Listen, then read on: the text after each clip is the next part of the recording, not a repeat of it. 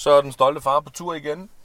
Jeg har lige været inde, øh, eller jeg er inde på Rigshospitalet, fordi at, øh, jeg lige har hentet min øh, bedste ven og medvært Magnus. Og det er ikke fordi, at jeg har brækket benet eller har fået en hjertetransplantation. Jeg arbejder bare herinde. det ligger røg af. Ja. Øh, og vi skal videre herfra. Vi skal faktisk hele vejen til Lyngby. Øh, hele vejen, der er ikke så langt. Men øh, vi skal til Lyngby, og vi skal til Lyngby, fordi vi skal snakke med en øh, gammel jægersoldat og professionel eventyr, øh, Erik B. Jørgensen. Det bliver sindssygt spændende. Øh, Jeg er fyldt med angst, men øh, jeg er sikker på, at det nok skal gå. og Jeg er sikker på, at, øh, at Erik han er rigtig rar, selvom han jo er trænet til alt muligt, der ikke har med noget rart at gøre. Men vi ved i hvert fald, at han har nogle øh, virkelig fede historier, vi håber på, at han vil øh, dele med os.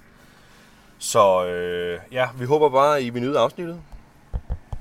Rigtig meget, og I får en rigtig god dag, og I generelt øh, lykkes i jeres liv. Kan I have det godt? Hej.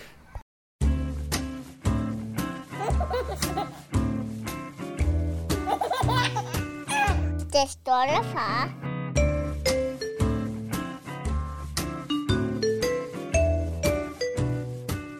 Velkommen til Den Stolte Far. Øh, vi er taget på tur i dag igen, en efterårstur. Øh, så ved siden af mig har jeg min øh, makker, Niklas Ritter, og øh, så er vi taget hjem til øh, Erik B. Jørgensen. Tusind tak, fordi vi må komme hjem og besøge dig, Erik. Jamen, I skal være så velkommen. Du er jo øh, professionel eventyr og tidligere jægersoldat og mange ting. Du har en, øh, et vildt CV, men øh, du er ikke mindst far. Og øh, det er jo derfor, vi har spurgt dig, om du vil være med i podcasten. Ja, det sker jo sådan noget. Det er ved at være et par dage siden, at det ikke er din datter teenager nu. Ja, hun er, hun er lige fyldt 14, så øh, tiden går. Ja, okay. Ja, så er det lidt nogle andre ting, du har at slås med, end, øh, end vi har. Ja, det, det tror jeg. Men øh, jeg synes ikke, jeg har det der teenager endnu, heldigvis. Hun er ikke så meget på tværs. Nej. Men hun er stadig gerne med på øh, tur. Jamen, øh, det vil hun. Øh, og jeg tror også, det er en, en ting, fordi vi har... Det er vores fællesskab. Og, og nu skal det selvfølgelig siges til lytterne, når jeg nu her sidder og, og spiller øh, super sej, og det, så øh, er jeg jo en, en skilsmisse. Men jeg har faktisk ikke min datter anden, hver anden weekend og i ferie og i, i forlængede perioder, ligesom det kan. Så, så det gør jo også noget, hvor meget man kan være til stede og, og lave ting. Men hun vil gerne med på tur, fordi det er vores fællesskab, og det er vores... Ikke passion på den måde, hun elsker det, men, men hun har mig for sig selv. Og det tror jeg, det er det, det handler om. Jamen, hvem vil ikke også gerne have far for sig selv? Altså, Jamen, der, der er kvalitetstid, ikke? Øh, hun ved, hvad det er, og vi hygger os, og der er tid til at være sammen. jeg tænkte på, øh, skal vi spole tiden lidt tilbage til før du blev far? Det kan vi godt. Jeg kunne godt tænke mig at vide, om det lå i kortene, at du overhovedet skulle være far. Overhovedet ikke. Overhovedet ikke. Nej. Hvad havde du gang i dengang, du øh, skulle være far? Jamen, øh, der var jeg øh, lige ved at slutte i jægerkorpset, øh, efter en, en lang tid i militæret. Og i hele min barndom og alt det, der har jeg aldrig tænkt på, at jeg skulle have børn. Aldrig nogensinde. Og da jeg blev ældre, så, kunne jeg se, når jeg var sådan, det sagde mig ikke noget. Og det der med, når man kom hen til andre, hvor ligesom man kan se nogen, de bliver skruk og synes, det er det verdens fedeste at lege med små børn eller noget andet, det kunne jeg ikke se en skid i. Så jeg skulle ikke have nogen børn. Så alligevel, så... Øh, Jamen, så sker ting i livet jo. Øh, jeg fik en, en, en kæreste, mens jeg var i jægerkorpset, øh, som er Karens mor. Men øh, hun, hun var heller ikke så meget til børn. Og jeg, jeg startede faktisk rimelig hårdt med at sige, da vi blev kærester, og jeg er altså ikke til børn, så øh, hvis vi ligesom skal, skal tænke fremad, så, så vil jeg ikke have børn. Og det vil hun egentlig heller ikke. Og så gik årene jo. Og så kom hun en dag, og så sagde hun faktisk, at øh, hun er fortrudt. Nå, det var jo ikke sådan. Og så har jeg en, en leveregel i livet, der siger, hvis alle siger til mig, at jeg er en idiot, så er de jo ret. Så, øh, så må det jo ondt at spørge forskellige familiemedlemmer og venner og sådan noget lige, og, og snakke med dem om, hvordan de synes, det var at være forældre. Og da jeg så kørte hjem, så var jeg åbenbart en idiot, for der var ikke nogen, der havde givet mig ret. Øh, og så må jeg jo sige til en, ja, jamen, det kan da godt være, vi skal prøve. Fordi øh, man kan da også være heldig, at man ikke kan få unger. Øh, og der gik øh, virkelig ikke ret lang tid, før hun var gravid. Og så, øh, jamen, så var hun jo på vej, den lille. jamen, var- du så overhovedet klar til at blive far?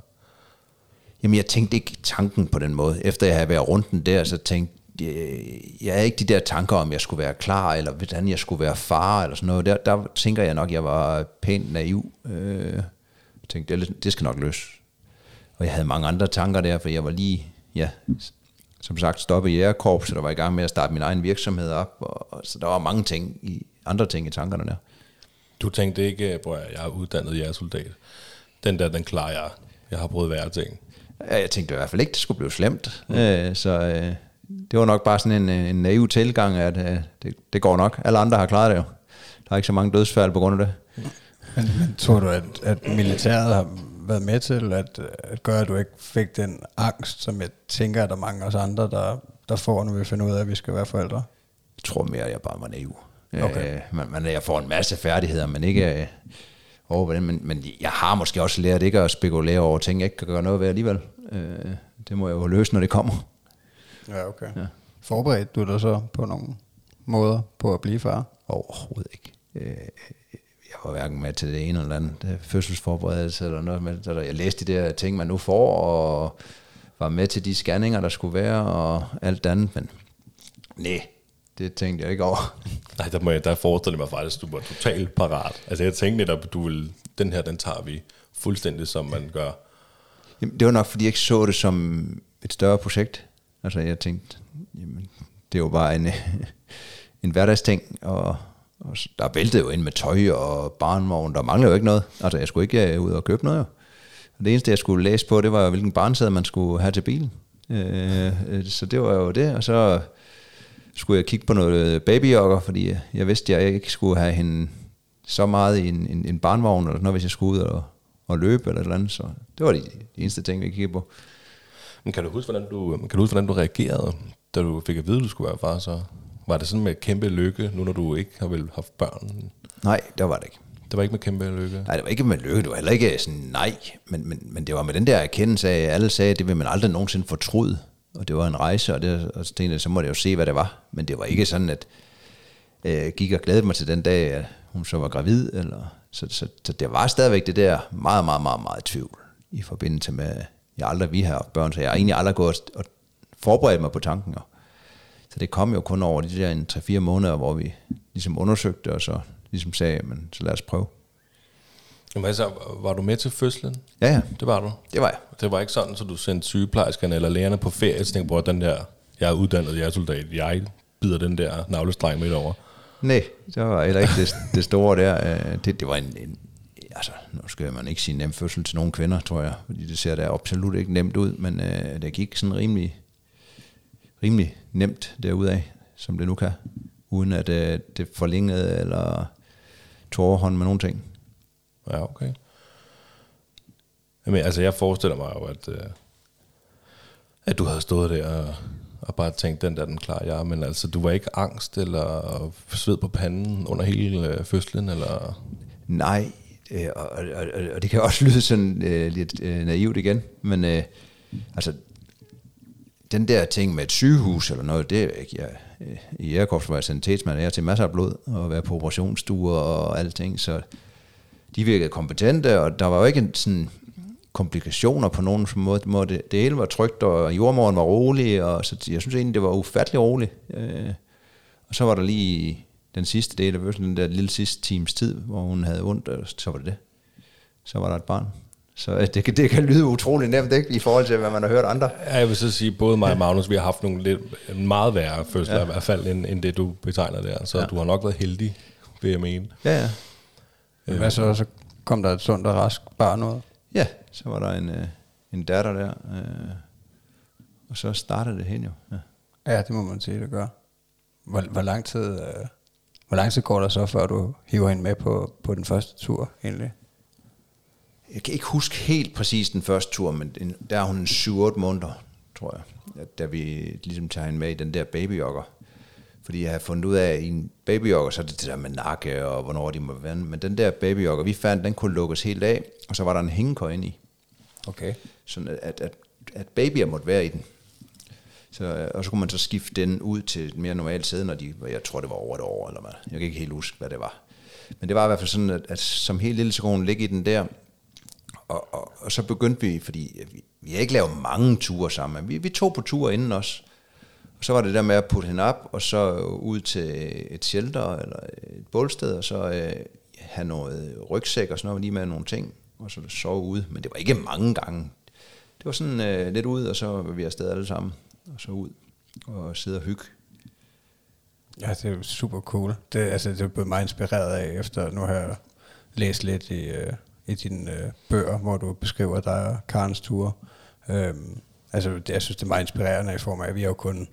Altså, jeg har været på et par campingture med, med min dreng og min kone, men, øh, men det er jo campingpladser, og det er jo ikke øh, på samme måde ude i naturen. Men jeg vil sige, efter at have læst din bog der, der, øh, altså, der får jeg lyst til at, øh, at, at prøve det der med at tage ud i naturen sammen med drengen, og jeg fik også faktisk også lyst til at prøve at tage alene afsted med ham.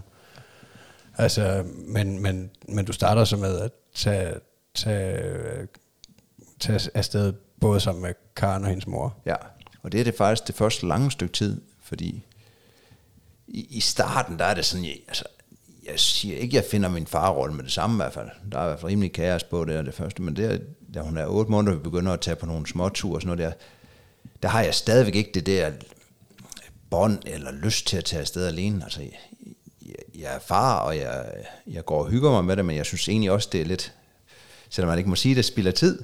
Fordi hver gang vi sidder og laver noget, jeg kan tydeligt huske, når jeg sådan sad og legede med hende på gulvet, jeg kunne ikke finde ro i det. Fordi altså, det, det går ikke særlig hurtigt, som jeg også ved, der med de små, ikke? Og så sidder man der, og det er sådan noget blu, blu, blu, og så kører vi et eller andet klods over, og, og der kunne jeg simpelthen jeg kunne ikke slippe tankerne, altså.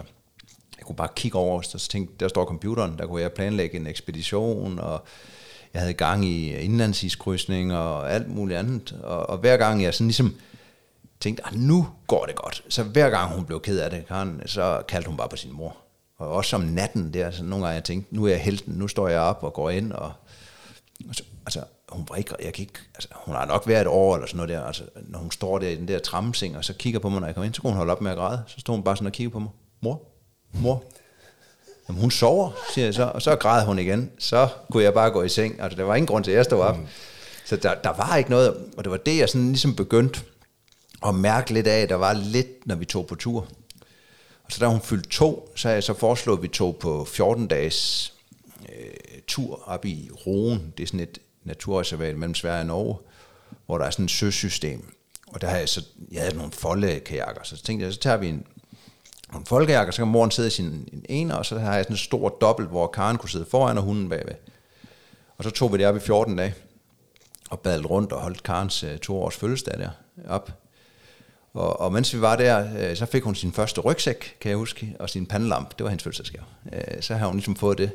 Og på den tur kunne jeg ligesom mærke, at det, der var et eller andet, når vi sad i vores kajak øh, der alene, udover hun så sad og råbte, ikke mere kajak efter øh, 20 minutter. det kunne hun stadigvæk også. Så måtte hun have nogle mariekiks, og når hun så spiste dem, så faldt hun i søvn. Men der var stadigvæk et eller andet over at sidde derude.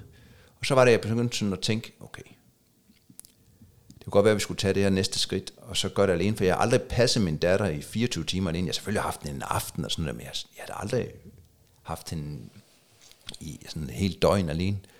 Og så, så tænkte jeg der, da vi kom hjem, så nærmede på den anden side af sommeren der og efteråret, og så var det en dag, jeg tænkte, okay, hvis lidt er godt, så, så må meget være, altså, hvis jeg skal gøre det her, så skal det være fuldstændig, fordi som barn, der har jeg læst en masse bøger, og det er egentlig underligt, at jeg har læst dem, har jeg tænkt på bagefter, for jeg kunne ikke lide børn.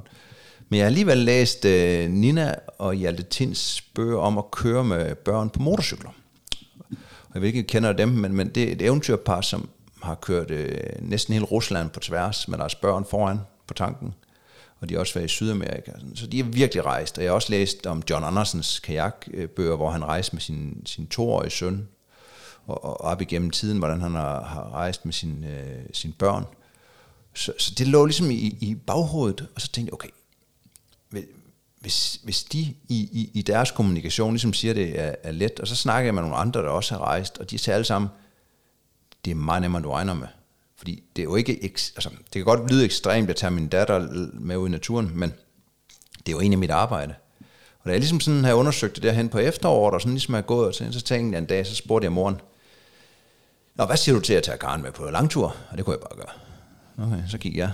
Og så øh, gik jeg ind, og så startede jeg mit Excel-ark, og så gik der et par timer. Så kom hun, så sagde hun, mente du det? Ja, sagde jeg. Jamen, du har da ikke haft hende. Så sagde jeg, nej, nej, det behøver jeg ikke. Hvor længe jeg så skulle afsted? Ah, men et par måneder, tænkte jeg. og så kigger hun på mig og sagde hun, det skal vi lige snakke om. Og så begyndte vi ellers at snakke og sagde, skal i hvert fald over en måned, fordi altså, tre uger, det er ligesom sommerferie. Der er et, det kender vi alle sammen, når vi er på ferie, tror jeg, det her med, at alt er nyt, og det hele det hygger. Og, og så oplever jeg faktisk alle de ekspeditioner, jeg har lavet gennem mit liv, når jeg ligesom kommer ud på dag 30, så bliver det hverdag derude. Og det er ikke negativt ment, men, men, men du begynder at have oplevet alting flere gange. Den flotte solopgang er ikke kun én gang, den har du måske haft tre gange. De flotte aftener det samme.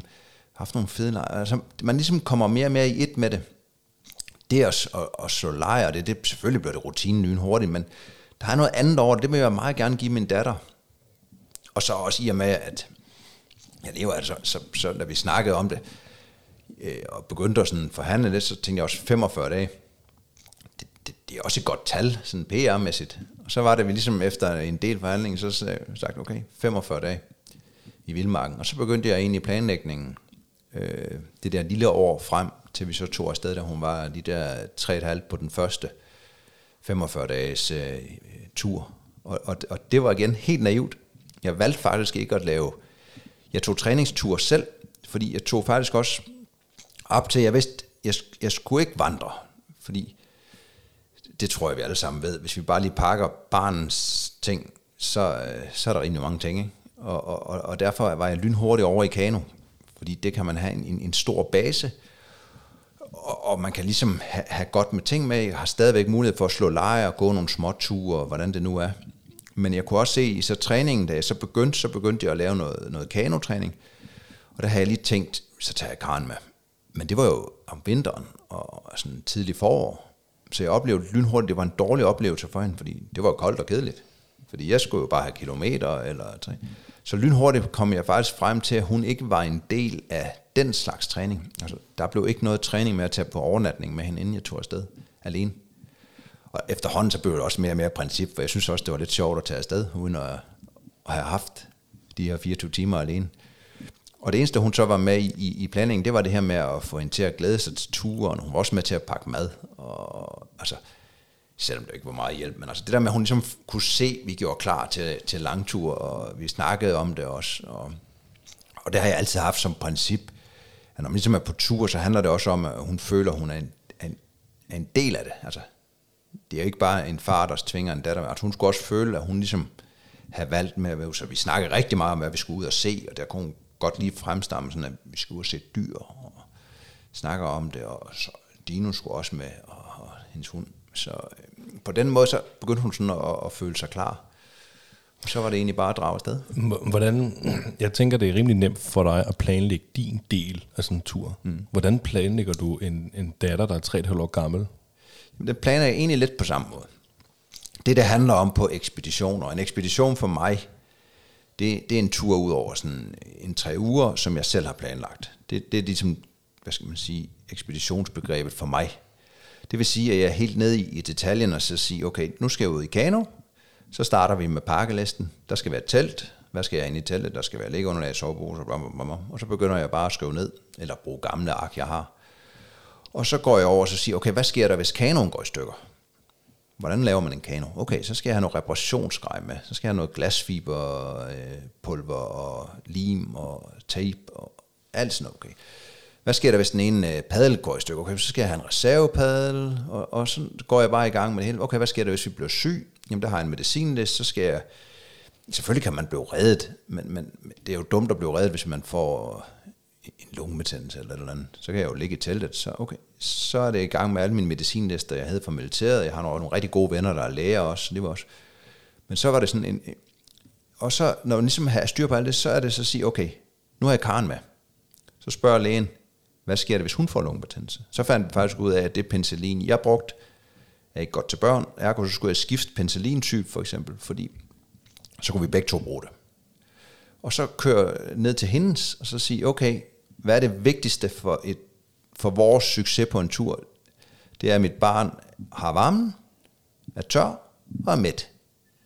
Og ergo, så måtte vi absolut ikke gå ned på mad, og min datter, hun er ekstremt græsen. Det var hun ikke i starten, men det det skete ligesom for to og et halvt år, og så en stadigvæk. Øhm, så, så hun spiste ikke ret meget, så det var simpelthen at være helt sikker på, at hun, hun gad at æde det, jeg havde med.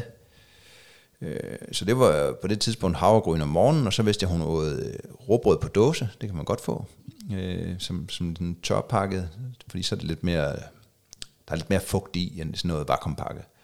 Hvor det løber på steg, og, og, så til aften, der kunne hun godt lide sådan noget pasta bolognese, og hun kunne godt lide nudler, og, men ikke ret meget andet. Og så begyndte jeg bare sådan at så se, hvad hun spiste derhjemme, og så lige gange op med 50 procent. Og så ved jeg også, med mad for eksempel, det tror jeg, vi alle sammen kender, hvis man skal være ude i lang tid, der skal være et eller andet, der glæder sig til, til at lave dem ligesom i ugepakninger, og så var det sådan, jeg vidste, hvis vi cirka skulle have en hviledag, eller en værfast eller andet, så skulle der være et eller andet ekstra hver uge. Så der skulle i hvert fald være en juice til om lørdagen. Der skulle være noget ekstra slik, så der skulle være et kinderæg. Så okay, så skulle vi kunne bage en gang om ugen, så skulle der noget mel med, så skulle der noget kinderæg, så skulle der være sådan nogle små surprises, og så nogle små snackpose, og så, så begynder jeg bare at planlægge. Og så kigge på tøj, og så sige, okay, hvor meget tøj bruger hun hjemme? Hun var heldigvis blevet renlig rimelig tidligt, meget tidligt, så hun havde ikke blæ. Og det gør jo en hel del. Men alligevel, jeg skulle have noget ekstra tøj, og så skulle hun i hvert fald have noget, noget, noget godt regntøj, og så bare blive ved i den der planlægning. Og så simpelthen sige, jamen, hun skulle ikke mangle noget. Og, og det vil sige, at jeg skulle også have noget overskud, og så må vi hellere tage det kortere. Men det endte der alligevel med, fordi jeg vidste, der var en, en by på hele ruten. Vi skulle padle ned af sådan en flod, der hedder Ivalo. Øh, floden ned til Ivalo by, og så skulle vi ligesom nordpå, ud i nogle søer, op over øh, nogle øh, bjerge, det behøver man jo ikke, men jeg, jeg vil gerne opleve nogle øde områder. Så jeg vidste, jeg kunne max handle en gang, men jeg turde ikke at, at, at lægge an på det, fordi det tror jeg, vi alle sammen kender, så kommer man, så har man overset helligdag, eller andet, så kan man ligge tre dage ved en eller anden by, så, så jeg gad ikke, så jeg pakkede faktisk til alt 45 dages mad, plus et par dages ekstra, til hund, datter og mig. Så da vi ligesom lavede, der havde vi 350 kilo udstyr og mad i alt. Hold da. Men det er, det er jo også vildt, altså ikke nok med, at du, du tager din datter med, du tager simpelthen også hunden med. Jamen det var faktisk meget taktisk. Øh, hun elskede, og elsker den hund, den lever faktisk endnu. Øh, vi havde en anden hund lige da hun blev født, som så desværre blev syg, og så kom der den her anden hund, men jeg var på en, en lang ekspedition i 11, og den første her, den er i 12, så det var lige året før, hun er ligesom... Og jeg kunne se, altså hvor meget de egentlig gik og, og legede sammen. Og så, så tænkte jeg også, okay, ved at tage den hund med, så, så får hun også en anden slags marker. Plus, jeg, jeg, jeg havde tænkt fremad også, fordi jeg vidste også, at når man ligesom skal igennem en flod, så er der jo også det, der hedder fos, altså små vandfald, og øh, nogle af dem kan man ikke padle, og nogle af dem kan jeg ikke padle med en datter. Øh, så der skulle jeg også bære udenom, og jeg vidste også, når jeg så skulle op af, af floderne, så kom jeg også til at bære noget.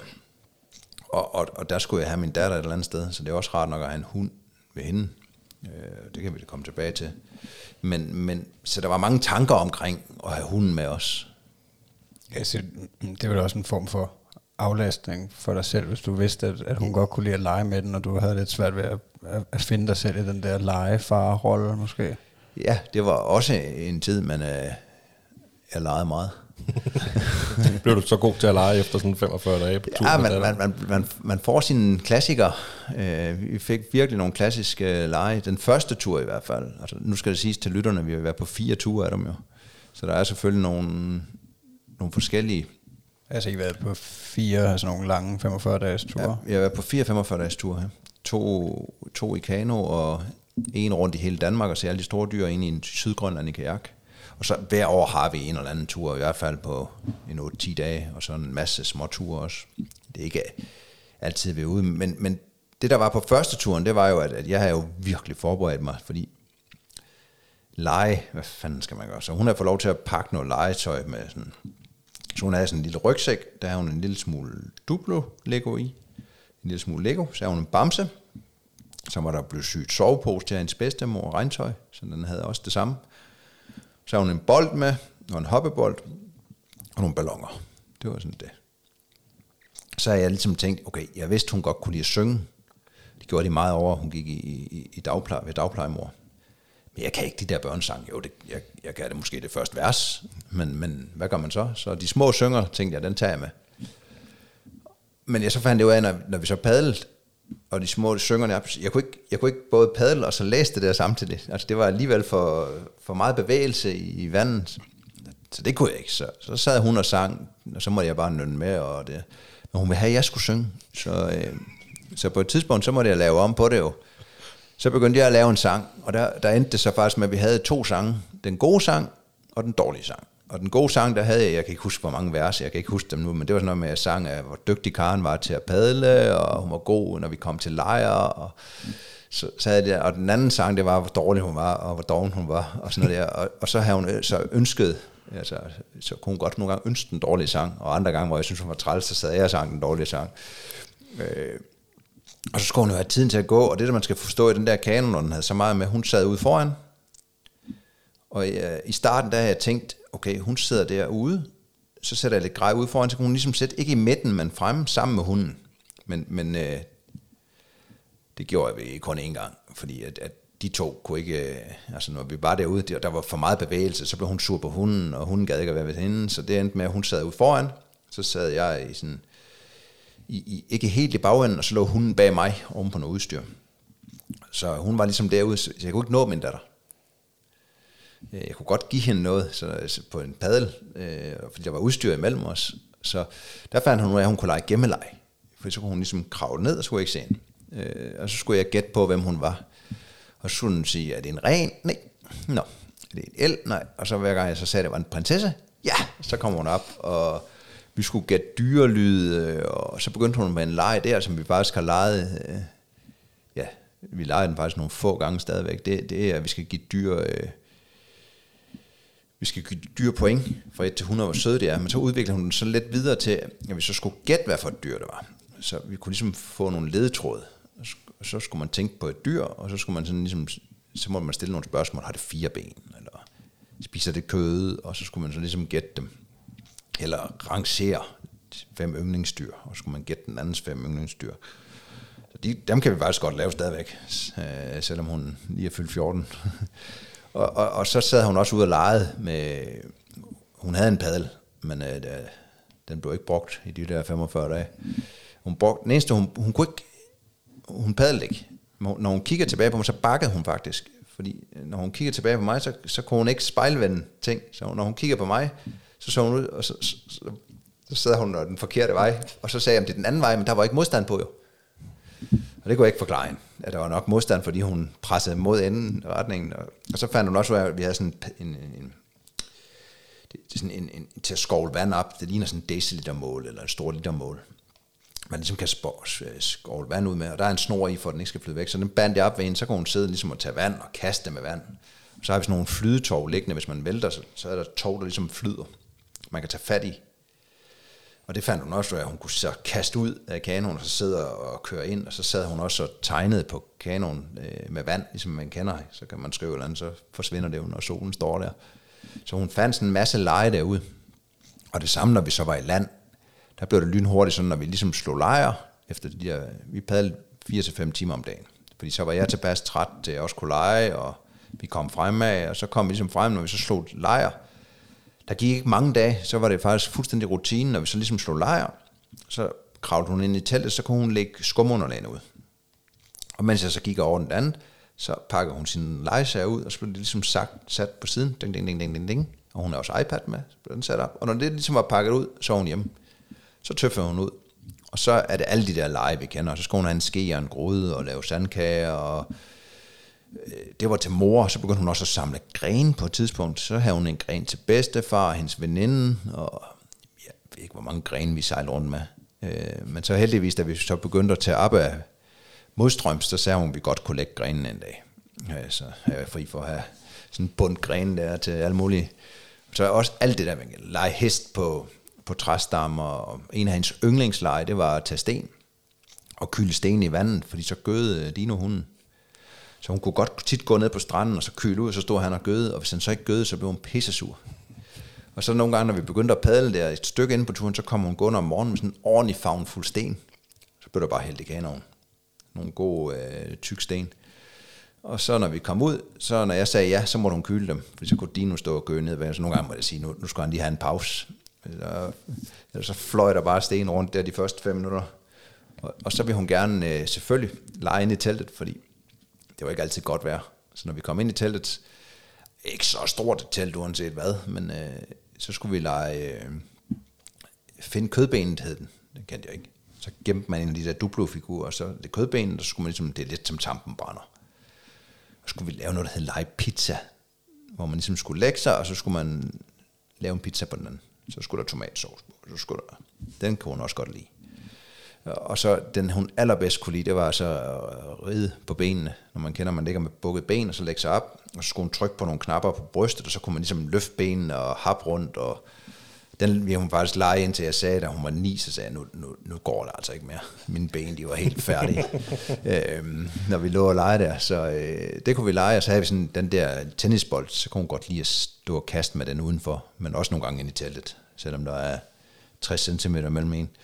Så sad vi der og småkastede øh, der. Og så er der jo heldigvis, eller heldigvis, jeg er ikke så teknikforstrækket, når jeg er så hun havde en iPad med, hvor jeg har lagt noget pipi og noget lille nørd og alt muligt over på. Og så kunne hun ligesom se på den også om aftenen, og så i og med, hun var 3,5, så gik hun jo forholdsvis tidlig i seng, så jeg havde tid til at lidt til mig selv, inden det hele startede op næste dag igen. Jamen, var du ikke helt mørbank efter sådan en tur med både padle og skulle beskæftige din, din datter med mulige lege?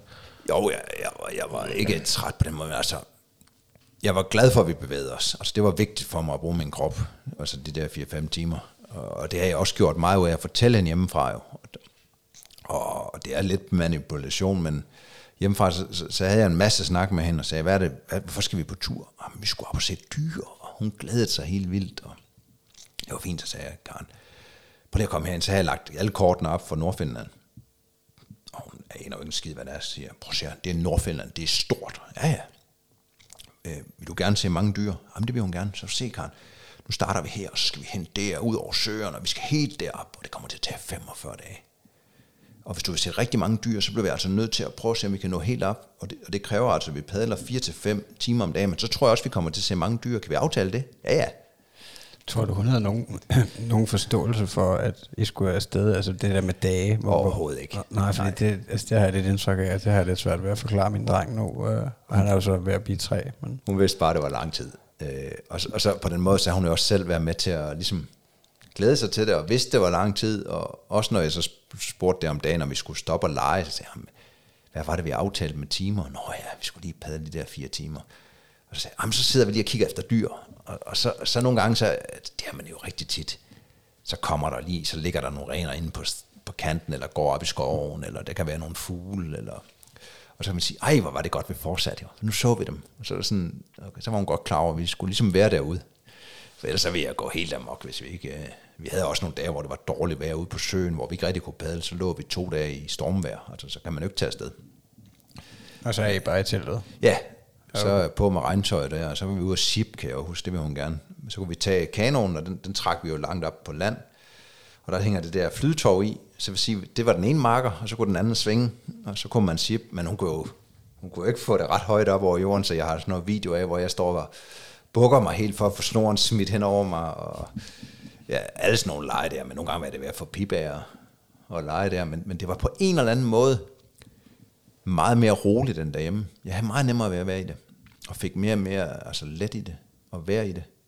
Jamen, der var du også sådan lidt på din hjemmebane, ikke? Lige det, kan man sige, farrollen var jo ikke din hjemmebane på det tidspunkt. Nej, og vi begyndte også at få noget, vi kunne snakke om derude, ikke? Altså, det, var, det var noget om det, og, og det mest imponerende i den der tid, det var faktisk, at, at hun, hun snakkede ikke om sin mor. Altså, det var ikke sådan noget med, at hun ville hjem til sin mor, og vi blev pisseuvenner nogle gange, men hun, hun var ikke én gang på tur, hvor hun blev sur på mig, så sagde hun, jeg vil hjem til mor. Og, og, og året før, der havde jeg været på en lang kajaktur i 175 dage, hvor jeg havde padlet ned langs Norge, Sverige og Finlands kyst. Og der, når jeg ringede hjem, så ville hun ikke snakke med mig. Altså det der, når jeg var i telefonen, det var hun sgu da ligeglad med. Så jeg var noget spændt på, da vi tog afsted, fordi jeg havde både satellittelefon og telefon med.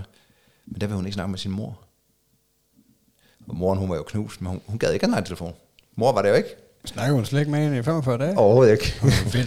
hvordan, havde, hvordan havde du det med det? En lille smule godt. Ja. men, men, men, men det var mere det der med at så se, at i den alder, jamen, mor havde ikke jo. Altså, hvorfor skulle hun så snakke i telefon? Det har hun så gjort på de andre ture sådan lidt en gang imellem, men, men der var ikke noget derude. Og den eneste gang, hun nævnte sin mor, det var, da vi var ved at være færdige, der sagde okay Karen, øh, nu er vi på dag 40, om, om fem dage, altså en håndfuld, så kommer mor og henter os. Okay, så. Jamen, det blev også dejligt. Jeg savner også mor lidt. Det var første gang, sagde det. Det skulle meget godt gå ud, altså efter 40 dage, og bare kun vil have far. Altså, det må også have givet dig noget. Ja, jamen det var også det der med at se. Jeg, jeg var jo overbevist om, hun ville råbe. Øh, Den eneste gang, hun faktisk råbte, det, det sagde jeg ikke, det var i bilen, fordi vi kørte jo, dengang jeg boede på Fyn. Øh, og det gør hun stadigvæk, Karen. Øh, så kørte vi over, og lige snart vi kørte over Øresundsbroen, der har jeg sådan et klip, hvor hun bare sidder og råber inde i bilen, jeg vil hjem til min mor. Men det tog jo også næsten et døgn at køre det op, ikke? Inden vi var, øh, så det er en lang køretur jo. Men det, altså, på turen, der var ikke noget.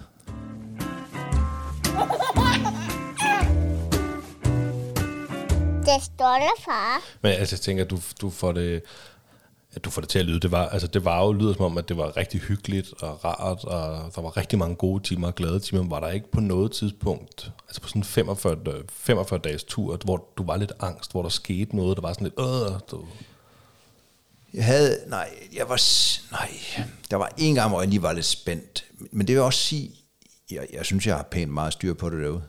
Så vi, den tur tog vi, anden turen, der havde vi nogle, nogle vandfald, vi tog ud over, som var for store. Øh, som jeg havde misfortolket. Det gjorde vi ikke på den her tur. Der var jeg lidt mere forsigtig. Øh, så havde vi øh, på en af søerne, der blæste, og det- skal man bare være klar over, på et kvarter, så var der sådan 70 cm bølger, og det er altså ikke sjovt i kano. Øh, og det har jeg ligesom sådan nogle tanker, hvis det kommer, så vender jeg bare, og så tager jeg med strømmen. Men, men jeg var tæt på land, men altså lige de der minutter, hvor man padler til for at komme i land, for det kommer bare så hurtigt. Øh, der var jeg lige lidt spændt, men det var ikke sådan, jeg, jeg havde fuldstændig styr på vores procedurer på den måde. Og så øh, havde vi to gange, hvor vi sådan var rigtig uvenner. Den ene gang, der ville hun ikke lægge sin iPad om morgenen, og jeg tænkte bare, fuck man, så ud der, så var hun sur. Så øh, kom hun ud, og så tog jeg iPad'en, og så skabte hun, så, så, så satte jeg hende op i kanonen, hun havde opdaget, at hun var simpelthen så sur. Så drejede jeg bare kanonen, sådan at øh, der var, jeg havde sat udstyr i, så jeg kunne dreje fronten ud over vandet. Sad hun ud over vandet, og så var der jo en barriere af udstyr i kanonen. Så gik jeg bare og pakkede det andet, så jeg har sådan en video, hvor hun bare skriger der, jeg vil have min iPad, og så sidder hun derude over vandet. Så gik der jo et par minutter, og så var hun rolig igen, så kunne jeg køre hende ind over land igen. og det var iskoldt. Ja.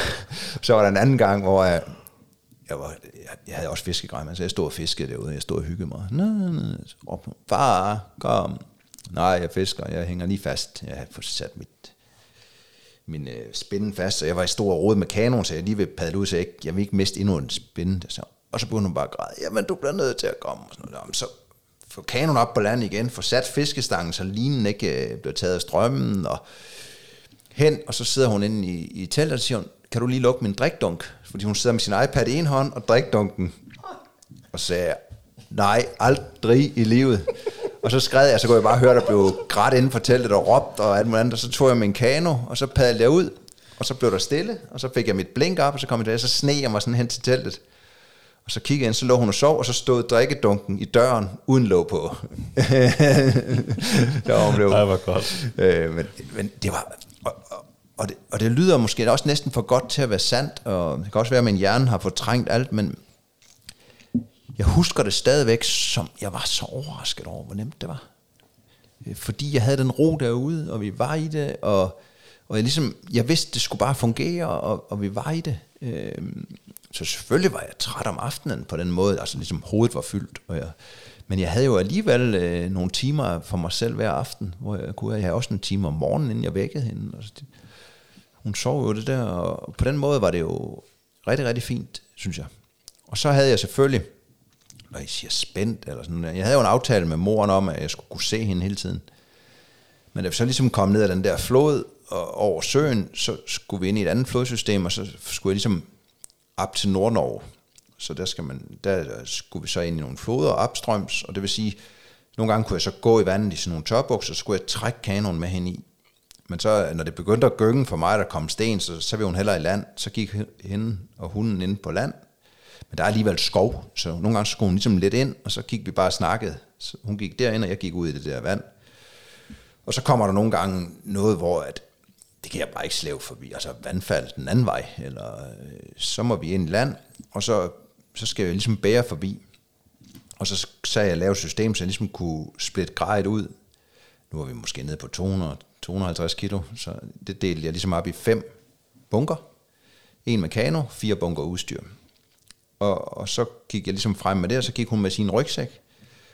Og så, øh, hvis vi nu siger, at det var et lille vandfald, så kunne det være 100 meter frem. Så kunne vi gå det hele på én gang. Hvis det var over øh, en 300 meter, så lavede jeg som regel sådan en depot øh, midtvejs. Men øh, så gik vi frem, så satte vi det hele, og så når jeg gik tilbage, så ville hun op og ride hest. Så måtte jeg slæbe hende ned. Og så gik der jo ikke øh, andet, vi har gjort det en to-tre gange, så kiggede hun bare på mig og sagde, far må ikke sidde og lege. Hun gad jo ikke at gå frem og tilbage. Så jeg sådan, jo, det kan jeg da egentlig godt følge hende. Så må jeg ligesom sige, okay, så sidder du der. Og der havde jeg nemlig oplevet på hende, på den tur, da jeg ligesom vælger det, at hun aldrig nogensinde brød regler på turen.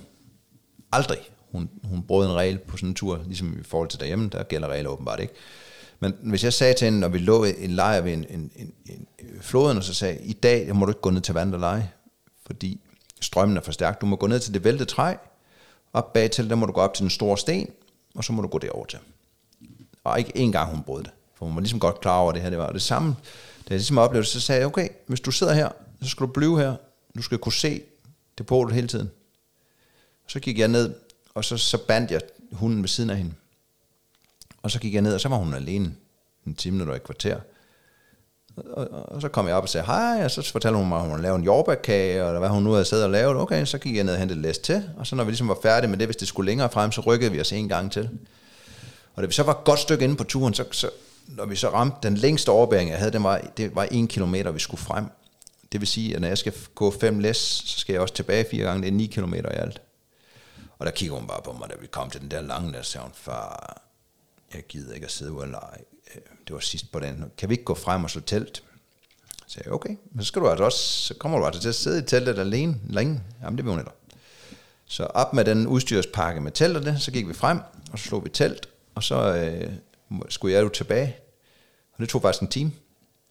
Og så sad hun den og legede. Øh, og så jeg kom tilbage, så skulle jeg høre en side derinde. Mm, så skulle, altså, jeg skulle da lige teste hende, så jeg sneg mig ind til, så begyndte jeg sådan at sige som en bjørn. Sådan, og så tog jeg sådan lidt i teltet. Og så kunne jeg høre, der kom derinde fra, er det dig, far? er det dig, far? øh, men hun var super sej til det. Øh, og det var jo ikke lige det, jeg havde med aftalen med moren, men, men det var fordi, jeg oplevede, jeg egentlig synes, hun var super sej i det. Og jeg kunne da godt forstå, at hun ikke sad og gad at sidde derude sådan sidst på dagen. Men jeg fortalte hende også ligesom, hvis jeg ikke bare det her nu, så, så skulle vi jo gøre det i morgen, og så vil hun hellere sidde der. Så kan det godt være, at jeg kommer og siger, har vi nogle kiks? Og så fik hun nogle kiks, og så frem og tilbage på den måde. Så, så øh, selvfølgelig var jeg lidt der. Den ene gang, jeg kom gående, det var kun en gang, hvor hun ligesom sad, der sad hun faktisk i depot. Og da jeg så kom gående med det sidste læs, det var kanoen. Fordi ved at gå med de andre læs, så lærer jeg ligesom ruten at kende, for når man tager en kano op over hovedet, så går man ligesom med den på skuldrene, ind i den, så kan jeg jo kun se den ned, øh, så, så det er meget rart ligesom at have husket ruten, uden at især når der er træer. Så jeg kommer gående, og da jeg så nærmer mig depot, så kan jeg bare høre, hun skriger. Så jeg smider bare kanonen, og så stormer jeg det op.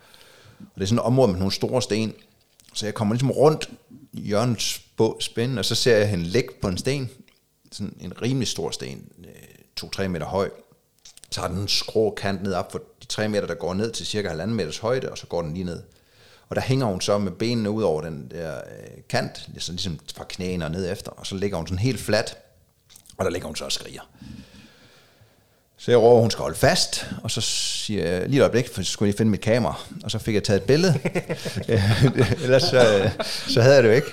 Og så var jeg hen, og så fik jeg hende løftet ned og pillet ned, og så sagde jeg, hvad laver du? Jo, hun skulle lige op, og så skulle hun hoppe fra den sten til den anden sten. Så sagde, der er halvanden meter mellem de to store sten der, det kan du sgu da ikke hoppe. Nej, det fandt hun da også ud af. Fordi hun var så faldet derop, sagde hun, og så hver gang hun prøvede at rejse sig, så var hun glædet lidt længere ned, indtil benene var glædet ud over. Og så har hun så ligget stille og kaldt på mig der. Øh, og så blev vi så enige om, fremover klatrer hun heller ikke på sten, når jeg så gik. Øh, men øh, hun var meget sej der, selvom jeg ved ikke, hvor længe hun har ligget der i fem minutter. Du lige skulle, jeg skal lige holde lige posen her. Jeg skal lige Jamen, det, er, det er vigtigt. Ellers er der ingen, der tror på det. Jo. ja, det er rigtigt. Men hvordan, hvordan tror du, det kan være, at hun overholdt reglerne så godt derude i naturen? Er det på bare respekt for dig, eller er det også, fordi hun forstår måske, at der kan ske noget lidt mere fatalt derude? Jeg tror, det er det sidste. Jeg tror, det er simpelthen, hun, hun, hun kunne fornemme alvoren i det, når jeg sagde det. Altså, jeg sagde det aldrig, hvis det ikke var. Altså, hvis der var det, hvis jeg følte det med, så må hun lege ned i vandkanten. Så sad jeg selvfølgelig og kiggede jo. Og hun røg også i vandet nogle gange, men det var, det var mest hunden, fordi de havde sådan en leje med at have rundt. Det kender man også, hvis nogen søbred, så kan der godt ligge en masse store sten ude i vandet, men man kan hoppe på. Og hun fattede jo ikke, at hun ikke kunne skubbe hunden væk, der har firehjulstræk. Øh, så, så der nogle gange, når de slog som en sten, så tabte hun altså. Øh, så kom hun våd op. Jamen, altså, nå, ved du? Jamen, jeg sidder og tænker på, at det virker som om, du er sindssygt struktureret. Jamen, det er også. Øh, især med dine ture, mm. og det er du garanteret også som person, men var, var det ikke lidt svært sådan, at så få en datter lige pludselig? Altså jeg tænker, børn er ikke ret struktureret. Eller kunne du se igennem fingre med det? Jamen, det kunne jeg jo se fingre igennem, og jeg flygtede jo også på ture. Ja, Eller det har jeg jo nok gjort alligevel. Jo. Altså, det, det, det er morens fortjeneste. Hun sørgede for alt det der øh, struktur, og jeg var på ture og kunne være i det. Og Jamen, jeg tror egentlig, jeg var meget ube- ubekymret også, for jeg kan også huske, at, at nogle gange kom hun når vi kom hjem, jeg har afleveret hende senere i børnehave, altså der, efter den her. Der. Øh, eller øh, så kom hun og sagde, hvad er det for noget tøj, hun har på? Så det ved jeg ikke. Det er det, hun tog på jo. Og så har hun jo skørt og alt muligt andet, for jeg var, jeg var skide ligeglad. Altså, altså, hun, hun tog bare tøj på om morgenen, og så, så tjekkede jeg bare på, om hun, hun kunne være varm og tør i det, og så gik vi. Øh, Så, så det gjorde hun selv imellem 3 og 4 år. Ja, ja. Okay, for cool. så altså, nogle gange var det lidt tyldskørt og lidt andet, men jeg var ligeglad. Øh, og det er nok den tilgang, jeg har haft til det andet. Og så skal det så siges der lige, lige inden hun bliver fire og et halvt, det er der, vi går fra hinanden. Og det var egentlig, det gik egentlig utrolig nemt efter, man nu kan sige skilsmisse. Jeg er ikke enig om det, men øh, på en eller anden måde synes jeg, vi var vokset fra hinanden. Var I enige om det? Skulle det Nej, vi var I- ikke, I var ikke enige? Nej, Nej. det tror jeg ikke. Men jeg synes på en eller anden måde, vi var vokset fra hinanden. Mm, Men da det ligesom var kommet over, der har vi så haft et sindssygt godt samarbejde siden der. Og, og det er jo der, det, man ved ikke, om det er et privilegie, eller nogen vil synes, det er et tab, eller det er der, jeg har haft endnu nemmere ved at være far, hvis jeg skal være rigtig ærlig og lidt grotesk. Fordi så begyndte jeg jo at have en hver anden weekend, og så i, i ferie, og, fordi i det job, jeg har, der kan jeg jo godt, jeg har nemmere ved at tage fri i nogle af ferierne, end hun har. Altså det er nogle gange surt at bruge ferie der i en efterårsferie, hvor jeg har jo ikke foredrag i en efterårsferie alligevel. Så kan jeg nemt tage hende. Øhm, jeg kan tage hende på andre tidspunkter. Og det gjorde ligesom, at, at så kunne jeg være 100% far, når det var. Øh, og det hjælper min struktur, fordi der, hvor jeg havde svært ved det førhen, det fik jeg nemmere ved, fordi når jeg vidste, hun kom, så vidste jeg, hun kom fredag, og så vidste jeg, hun skulle hjem søndag på det tidspunkt. Og så satte jeg bare altid af. Så hvis jeg lavede noget, så var det bonus. Og, og, og- og det ved jeg godt, man ikke kan i en, i en hverdag jo. Men det gjorde så, at jeg ligesom kunne få det der struktur i, som jeg gerne vil have. Så på den måde er det hendes fortjeneste, at det, det kører der. Og det gør så også, at jeg, det jeg fandt ud af ved den første tur også, det var, at, at, at jeg kunne være den bedste far, når jeg var noget, der interesserede mig. Så i stedet for at, at sige, det er egoistisk, så prøver jeg at sige, okay, hvordan får vi så struktureret det her til, at jeg kan være den bedst mulige far, når jeg har hende. Og det prøvede det så ved at sige, hvad kan jeg godt lide? Jamen, jeg kan godt lide historie. Og i og med, at hun, hun begyndte at køre med børnetoget, øh, fordi hun blev boende på Langskov, jeg flyttede herover til Lyngby, Øh, og jeg kan huske første gang, hun skulle på børnetog, min far var simpelthen så tosset på mig. Man kunne ikke sende børn med det der tog, og jeg burde køre over og hente hende, og jeg ved ikke hvad. Så det er jeg ligeglad med, jeg gider ikke køre. Så kommer hun på børnetoget, og jeg ved ikke, om I ved, hvad. Øh, DSB har noget, der hedder børnetoget, børneguiden, som kører fredag og søndag, og op til alle større ferier og juledagene. Og det, det er en billet, man køber, der koster normal billetpris plus 50 procent, og så er der en ren vogn til børn. Og der er to afgange, eller det tre om fredagen, det samme om søndagen, der kører på tværs af hele landet. Øh, Så er der en, en vogn, hvor der kommer sidde børn i. Kun børneguidebørn. Der er to voksne, som har sådan nogle røde veste på, og så står de bare og siger til alle, der vil ind, det er ikke her, du skal ind. De må ikke gå igennem vognen heller. ej. Okay. Og så kommer man hen, og så har man den der billet, og så kommer de ind, og så skal de have madpakke med, og noget drik, og så øh, kommer de op, og der går jo et splitsekund, så kender de hinanden, de der børn. Så øh, igennem årene, der vidste hun jo nøjagtigt, hvornår de andre stod på, de sad og reserverede sæder til hinanden, og skulle se, hvornår de var, og fordi de har jo samme weekend og sådan noget der. Så det blev jo en lynhurtig succes. Så når hun kom med det der tog, jamen så kunne vi tage hjem, og det gjorde jo så også, at, at, at så kunne jeg jo ligesom vide, jamen hun skal jo med toget søndag, og jeg kan godt lide historien, og så begyndte vi også at tage på museum, og det var i den periode, hvor Nationalmuseum og sådan noget var gratis i nogle år der, inden man tog på betaling. Der var en, en hel årrække, hvor alle offentlige museer lige var gratis, hvor man prøvede det. Og det var fantastisk, fordi hver gang hun så havde set noget i Lille Nørd, eller et eller andet, jamen, så kan jeg huske en gang, hun kom og snakkede om, det var noget, der hed Ægypten. Og det var sådan, okay, jamen inden du skal med børnetog, så tager vi bare lige en time før ind i København, så går vi på Nationalmuseum, så ser vi egyptisk afdeling. Fordi så skulle man ikke ligesom, og nu skulle man betale og hver derinde længe. Så røg vi lige ind og så sådan noget, eller tog på havnerundfart nogle timer, og, og så, så igen var jeg mere rolig. Og så kom jeg til at tænke på, hvad, hvad havde jeg lavet hele min barndom? Jeg kunne godt lide at tegne. Købte jeg bare øh, rigtig god øh, blyantsæt navn på, og så har vi egentlig tegnet hele hendes barndom, og så gør det stadigvæk. Øhm, og så ligesom sige, jamen, så genoplever jeg det igen. Jeg har altid tegnet fødselsdagskort og julekort og sådan noget der. Så går jeg begynde på det igen. Og, og, og, og ligesom sætte sådan en ramme, så når vi nu skulle sidde og være kreative, jamen så, så kan det godt være, at hun bygger perler, det har jeg da også gjort nogle gange, men nogle gange så, så tegner jeg bare. Og jeg træner også meget i grund af det, jeg laver, og så, så blev det også lynhurtigt til, at vi har gjort her i rigtig, rigtig mange år nu, så, øh, så træner vi om lørdagen, så er vi nede ved, sådan, der er noget, der hedder Fortet hernede, sådan gammel, så løber vi ned og løbe og hop på trapper og sådan noget. Det kunne jeg godt se, det, det var ikke hit altid. øhm, men så øh, begyndte hun til gymnastik, og jeg står på hænder en del. Øhm, og så begyndte vi at stå på hænder, det har vi faktisk gjort i mange, mange år. At, at hver gang hun er her, så står vi på, om lørdagen står vi sådan, har vi halvanden times tid, hvor vi står på hænder. Øhm, skift, og så øh, konkurrerer i, i det, og laver alle mulige forskellige ting. Og så ligesom hele vejen i, i det har jeg prøvet, ligesom fra de erfaringer, jeg fik på den tur, og så skabe det her rum for, at jeg kan være far. Øhm, og nu er vi så startet her efter corona på, øh, nu er det anden gang, vi skal afsted. Nu, nu er det storbyferie en gang imellem os, ja. og tage afsted.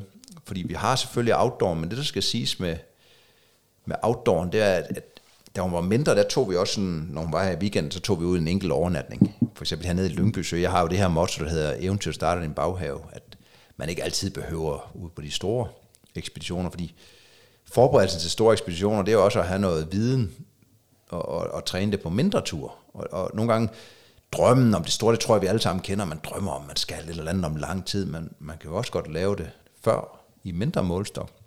Så vi har også taget masser af kanotur her i Lyngby Sø og ud af Mølleåen. Og ude i Lyngby, der ligger, øh, der ligger nogle bitte små øer. Og øh, om vinteren, der er ikke nogen fugle på dem. Skæsene har dem om sommeren, så der skal man ikke komme. Så der havde vi ligesom den hemmelige ø ude i Lyngby Sø. Og hun følte, det var et helt eventyr, når vi padlede ud på den der lille ø der. Jeg kunne godt nok høre S-togene brulle forbi, og det, men lige meget, hun synes, vi padlede ud til vores egen ø. Så sådan noget har vi også gjort igennem årene, og holdt ved. Men, men hun er ikke outdoor på den måde, at hun, hvis hendes venner spørger, så, øh, så ved de ikke noget om alt det her. Altså, hun fortæller ikke om det. Sådan ret meget. Ja, fordi det er pinligt. Eller hvad? Nej, det er bare noget, hun har med mig. Mm. Jeg tror også, det, du vil ikke skille dig ud. Altså, det er først nu her de senere år, hun har fortalt noget om i skolen, ellers har hun aldrig nævnt, at hun har været på de der lange ture. Ej, det er ellers nogle fede historier, hun må kunne. Ja, ja. Så det er meget sjovt det der, men, men hun er ikke sådan en, der ønsker at komme på outdoor. Hun, kan, gå- altså, hun, hun- ønsker det over for mig på den måde i ferie, der vil hun gerne. Men nu her, de her små weekendture, dem har hun ikke så meget for mere. Hun vil hellere vente til, vi kan tage på vinterfjeld, eller gå en sommertur, eller på de lange 45 dage igen. Så det har også ændret sig igennem årene. Men opdagede du, at din datter lignede dig? Nu tænker med alle de ting, I lavede, hvor at, øh, du tegnede, og hvad har du lavet? Så lavede du det med din datter. Kunne du så se, okay, hun ligner faktisk mig? Ja, og moren siger også, hun ligner mig. Ja, okay. Altså, øh, hun har samme struktur, altså, hendes værelse er rettet ind til højre, og sådan noget der. Jeg har altså ikke været efter hende, jeg har jo ikke noget at sige på det. Altså, så hun, hun, er- hun minder en del om mig, siger moren, også på den måde, hun snakker. Men det er måske også noget, hun har lært, altså, når I har været på tur, med at, altså, det med at pakke sit hjem ned og sætte det op igen og sætte tingene de rigtige steder og det her. Ja, jeg er nok også en lidt blød far, så, så meget har hun heller ikke hjulpet mig altid. Okay. Ja, hold kæft, hvor var vi har haft mange diskussioner om, hun skulle hjælpe med at sætte det fucking telt op. altså, så, som lille kunne hun godt lide at samle teltstængerne og sådan noget der, men altså, jeg har godt nok lavet meget af det. Ja. Øh, så vil hun ud og lege, og det, det er også svært at sige til sin lille datter, der skal op og sidde fire timer i en, i en kano, at du skal pakke teltet ned.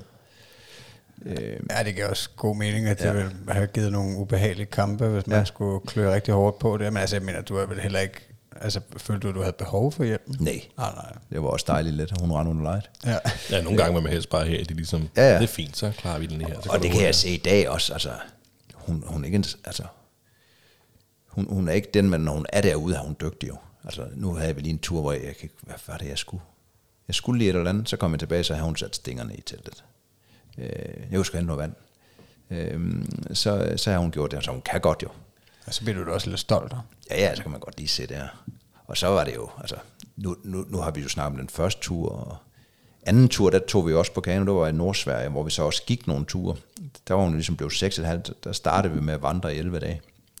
Så havde vi en lille vandretur undervejs, også ligesom for at bygge noget mere på, for så kunne hun begynde at gå med en lille rygsæk. Og, og, og ligesom se hende vokse det. Men den tur var faktisk vildere, fordi der, det var det, der hedder Kaliselven. Den, den er altså lidt voldsommere. Øh, der havde jeg rigtig mange øh, forbibæringer af, af, af vandfald, fordi de var for voldsomme at tage. Og så havde jeg også nogen, hvor vi simpelthen lagde ind, og så snakkede vi om, jamen dem kunne hun ikke lide at komme hjem. Jeg sagde, jeg kan godt bade den. Og så gik hun ind på kanten, og hvis hun ikke kunne lide, så gik jeg faktisk frem med hende først og sagde, nu går vi lige den her kilometer, nu er vandet stille igen. Så sidder du her, sammen med hunden. Så havde hun sådan en taske, jeg havde en, en vandtæt taske med mad og drikke i. Og så sagde jeg, okay, det, det her, det tager cirka 40 minutter. Jeg skal bruge 20 minutter på at gå tilbage, så tror jeg, det tager ikke 20 minutter at komme ind, som omkring 40 minutter. Og så kunne jeg så gå tilbage og så padle det selv. Fordi det er lidt mere sikkert, fordi hvis jeg nu vælter, eller jeg kan tage nogle vildere, altså ryg og sådan noget der. Men der havde vi også et par gange, hvor at, vi havde en, ja, vi, vi vælte en gang på anden tur, fordi der kom vi rundt i et sving, og jeg kunne godt høre, der var noget rundt om svinget, og så blev jeg meget, meget forsigtig.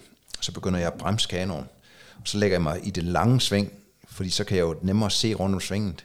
Og jeg havde så meget fokus på, hvad der skulle ske rundt om det sving, at jeg så går rundt der, så får jeg bremset den for meget, og så inde ved kanten, der ligger de her store sten, men så ligger der en lige under overfladen, et lille stykke ud, og så fordi jeg får bremset kanonen så meget, så rammer vi den, og så glider vi ligesom op på den, og så, så tager den spidsen, så kanonen bliver trukket sidelæns, og så vipper den så hen over stenen, og så vælter vi to meter fra kanten. Og der kan jeg også høre, hun skriger og svømmer, svømmer, svømmer, svømmer ind, og så kommer vi ind, og så står hun der op på kanten, og siger, nå, skal vi stoppe nu? Ja, vi skulle stoppe nu, og så der er også noget video af, hvor vi står der helt gennemblødt, så måtte vi op jo.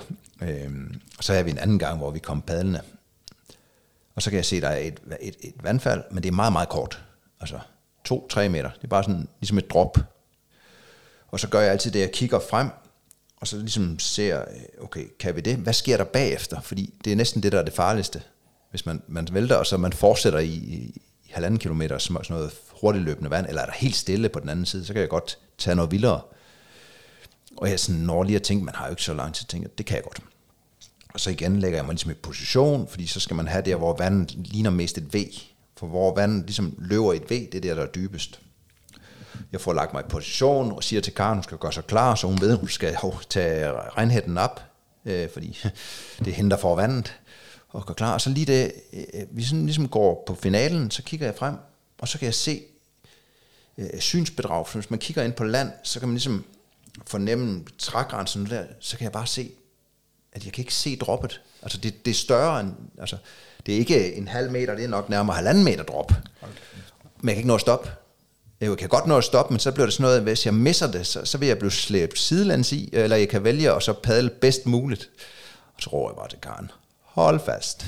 Og så, øh, så, så retter jeg den helt op, og så falder vi, og så kommer droppet, og det er cirka halvanden meter. Og så når man dropper ned, det er jo ikke så langt igen, men problemet er, når der er et drop, så står der en, en, en, en modbølge på den anden side, fordi ligesom vandet løber ned under vandet, så kaster den op, og der står bare en bølge på sådan halvanden meter, så vi, vi går igennem bølgen, altså, vi, altså jeg tror min datter er under vand, jeg ved det næsten ikke, altså vi kommer igennem, og så er kanonen bare fuldstændig fyldt med vand, altså ligesom et badekar, men, men, og det kan lyde helt vildt farligt, men, men det er der også, men jeg har bundet grejet ned i, det der er farligt i kano også, det er jo selvfølgelig farligt at være fyldt med vand, men det der, der er mange kom galt afsted men det, når hvis du får vand i kanonen, så flyder grejet op.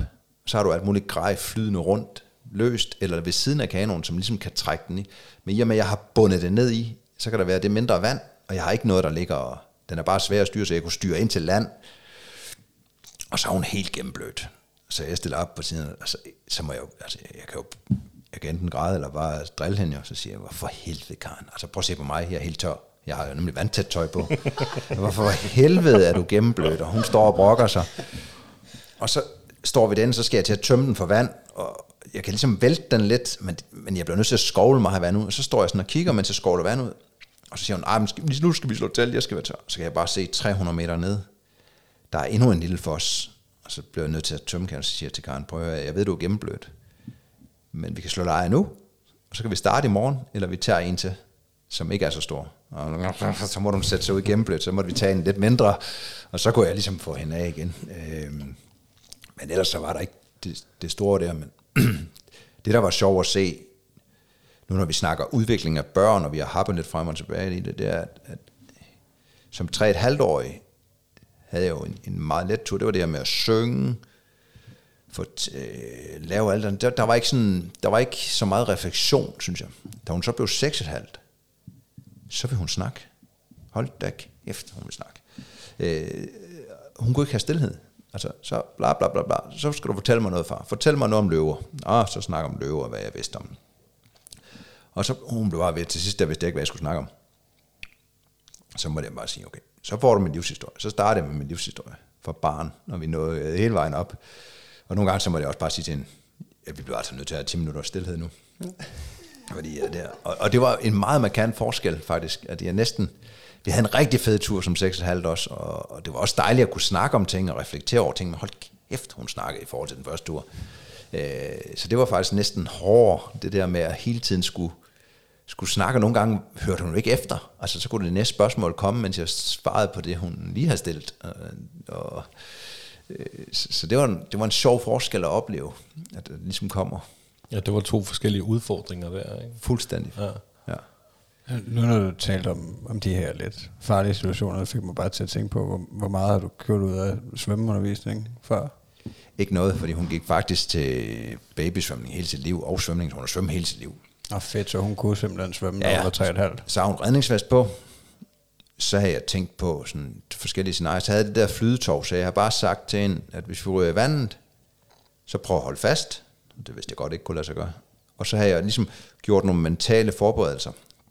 Vi væltede jo ikke på første turen. Øh, så jeg havde det der flydetog foran og bagved. Men det vil sige, at hvis man vælter, så, så ligger tårne i sådan nogle, jeg synes sådan et, et cover til kanonen. Så havde jeg sådan nogle poser med velcro foran og bagved, dem kunne jeg ligesom åbne og rulle ned, så de var åbne. Så hvis kanonen vælter, så flyder der tov ud, som man ligesom kan tage fat i. Og der har jeg så gjort en mental tanke, at hvis vi vælter, det er min datter, der er vigtig. Altså udstyr, det er ligegyldigt. Men så lige foran mig, der havde jeg sådan et, et, en anden pose med et håndtag, og der var så 20 meter snor i. Så der var min øvelse, ligesom hvis vi væltede, så det håndtag kunne jeg tage fat i, og så kunne jeg bare slippe kanonen og tage min datter, og så ligesom gå i land. Og det havde jeg stadigvæk en del minutter til, og så havde jeg faktisk stadigvæk fat i kanonen. Så sådan nogle mentale forberedelser, ligesom tænke frem, okay, hvad vil jeg gøre i den situation, fordi det ved vi alle sammen. Hvis vi ikke har tænkt over det, så kommer vi ikke til at handle på det.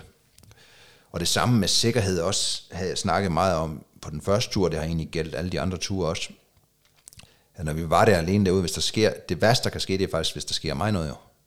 Fordi så står der en 3,5-årig tilbage. Så derfor havde jeg det, der hedder en GPS-tracker på. De var lidt mere primitive dengang, end de er i dag. Men det vil sige, at man kunne se, øh, alle familier kunne se, hvor jeg var på sådan en link, der blev opdateret hver 10 minut. Og der havde vi så en aftale, og det kan godt lyde lidt grotesk, at hvis, hvis det stod samme sted i 36 timer, uden de havde hørt fra mig, så måtte de kalde efter hjælp. Men de måtte ikke kalde for. Fordi hvis vi nu havde en, en regnværsdag, vi lå værfast, og så jeg ikke rigtig øh, havde tænkt over at ringe hjem, eller der var strømproblemer eller andet, så de skulle ikke kalde efter hjælp, fordi så de blev nødt til ligesom at, at, at, at vente, men de kunne se, hvor vi var, så man ligesom kunne starte en eftersøgning et sted. Man skulle ikke til ligesom at, at prøve at regne ud, hvor længe vi havde været afsted, og hvor kunne vi være henne. Så jeg satte lidt telefonen med selvfølgelig, så jeg kunne ringe hjem, men den kan min datter jo ikke ringe med. Og så havde jeg en nødsender. Det er sådan en, hvor man trækker en antenne ud, så trykker man på en knap. Den havde jeg så liggende i min, min, min flydevest. Og den kunne jeg gerne godt fortælle, at, at hvis far falder om og ikke bevæger sig, så skal jeg åbne hans vest. Så skal jeg trække den der, hun kunne godt trække antennen ud, så jamen, hun måtte ikke trykke på knappen. Jo. øh, og så må jeg ligesom fortælle hende, du skal trykke på den her knap, du skal trykke rigtig hårdt, og når den så lyser. Og den kunne hun køre i søvn, så jeg, hvad er det, du gør? Og den gentog vi så nogle gange. Ligesom. Og det var den måde, jeg ligesom havde tænkt på, og så selvfølgelig prøve at lade være med at tage nogle chancer, selvom det ikke lyder sådan. Øh, så på den måde var jeg egentlig prøvet at tænke mange ting igennem. Ikke?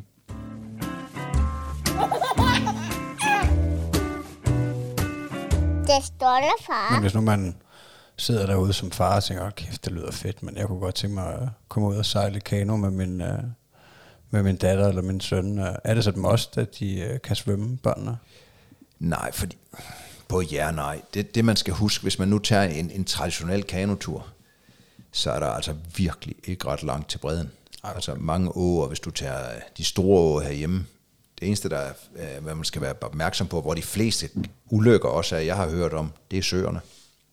Okay. Det er fordi, at, at når det er godt vejr, øh, så kan man godt lide at padle med ud i søen. Og hvis det blæser op, så går det bare stærkt. Også herhjemme. Altså, kan man hurtigt vælte? Eller? Nej, det der sker, hvis det blæser op, det er egentlig ikke så meget, du vælter, men en kano ligger meget højt på vandet. Det vil sige, at den er meget, meget vindfølsom i forhold til en kajak, hvor halvdelen er under. Og det vil sige, hvis du nu får en, en stor vind, og, og, og det er så mange, Øh, det er i hvert fald min holdning, det er, at så, så er du kommet ud på søen, du er måske kun en tredjedel ude på søen, du mangler to tredjedel, så blæser det op, og du er så fokuseret på, hvor du er på vej hen, at du tænker, jeg skal bare derover, og så begynder folk at padle, bølgerne kommer, bliver ved med at skulle vand ind i kanonen, fordi en kano er ikke så høj igen. Så begynder den at blive fyldt med vand, så har man ikke spændt sit udstyr fast, så begynder det at følge ud. Den begynder at blive mere og mere ustabil. I stedet for at sige, udstyr er spændt ned, jeg holder mig, hvis man er usikker, tættere på land i søen og tager den der kilometer længere, det er 10 minutter. Øh, og lige så snart det blæser op, så sig, jeg er ligeglad med, hvor jeg er på vej hen. Hvor kommer vinden fra? Jeg vender, jeg får rygvind. Og tager land. Sådan nogle tanker. Så, så hvis man ville det som far, så ville jeg jo tage nogle af de små, stille og rolige åer. Ja, så start med en å. Ja, Ja. Øh, det må godt være en sø, men så holder man sig bare til kanten jo. Fordi hvis man vælter der, så står man højst sandsynligt på bunden. Øh, redningsvest på selvfølgelig. Altså, det er jo ikke øh, ungkalturen, hvor er det ølrammen, der er, der er vigtigste, og jeg ved ikke, om de ved, om noget hedder redningsvest. Altså, det er jo de der tanker, og så, som jeg siger, at hvis man ikke har et flydetog, jamen så bindes en lang snor i hver ende. Så man ligesom har de der ting, og bare lige tænk, tænk tanken igennem. Og så er det jo, som jeg, som jeg siger, eventuelt starter en baghave. Altså, tag på en lille tur først. Altså, er man i tvivl om det, så, så tag ud, øh, lege en kano i to timer. Prøv det af med barnet. Fyld en, øh, en lille kurv med alt, hvad de elsker, så når de kommer hjem, så var det det fedeste oplevelse. Og så, så øg en gang. Øh, prøv at tage ud og sove, så sæt de to ting sammen. Så tager man både på kanotur og overnatter en gang. Altså, byg det op i det små for begge parter. Ja. ja, man skal ikke starte med at tage 45 dage til Finland. Jo, jo, hvis man har færdighederne jo. Ja, ja. Det er jo det, der er, der er i det, ikke? Og hvis man er meget mere i tvivl, så findes der også, altså, så findes der jo kurser rundt omkring, hvor man kan tage et, et kanokursus, eller et kursus i, i andre ting, hvis man vil afsted. Ja. Og så kan man jo også, øh, man behøver ikke at se langt væk, fordi for eksempel vores tredje tur, det var jo 45 dage i Danmark, hvor vi viste Karen alle de store dyr i Danmark, og der, der var vi jo rundt i hele landet, hvor vi startede i Packraft, det er sådan en gummibåd, og vi var ude at vandre, og vi cyklede hele hervejen, og kajak i det sydfynske øhav og på Bornholm og vandre. Og så, satte vi det sammen af nogle, nogle delelementer, bare herhjemme. Og, og forskellen herhjemme, det er, at hvis det går galt, så går det jo galt alle steder jo. Men, men der er jo ikke langt til alting. Men Hvor gammel var hun der, Karen? Der var jo 9,5. 9,5. Mm. Så det lykkedes også at finde alle de store dyr, stort set. Hvad, hvad er de store dyr? Jamen det var, vi, vi kan tage det i rækkefølge. Vi startede i øh, uh, Packraft for at skulle finde ådder op ved Thy. Og der så vi ådderen i, uh, i de der små åsystemer. Så tog vi ned til Klosterheden og vandrede dernede og så bæver. Og så var vi nede i Ulfborg og var faktisk, øh, jeg troede ikke på det, men vi så en ulv. Øh, og vi så grævling med unge. Øh, og så så vi kronhjort selvfølgelig. Øh, og så tog vi over på Hervejen øh, og cyklede ned. Det var jo mere for øh, historien øh, og hyggen der. Men der fik vi jo set alt, hvad der er rådyr og, og småfugle og det. Og så da vi så gik i det sydfynske øhav, der så vi marsvin oppe i Lillebælt. Det var derfor, jeg startede der. Nede i det sydfynske, så så vi sal. Øh, og så tog vi til Bornholm, for der er jo bisoner i folk. Øh, og vi var faktisk også i Lille Vildmose på cykel, og der er jo elge under indhegning. Vi så en el, men det var på 1200 meters afstand. Altså, vi kunne se en prik. Men vi, vi så den. Øh, så det eneste, vi ikke nåede at se sådan rigtigt, det var rev. Vi nåede også at se døjort øh, på kajakturen, der gik ind på, på land. Og, og det synes jeg bare var fantastisk, det her med at ligesom prøve at vise en, nogle forskellige delelementer af, landet, og også vise andre det.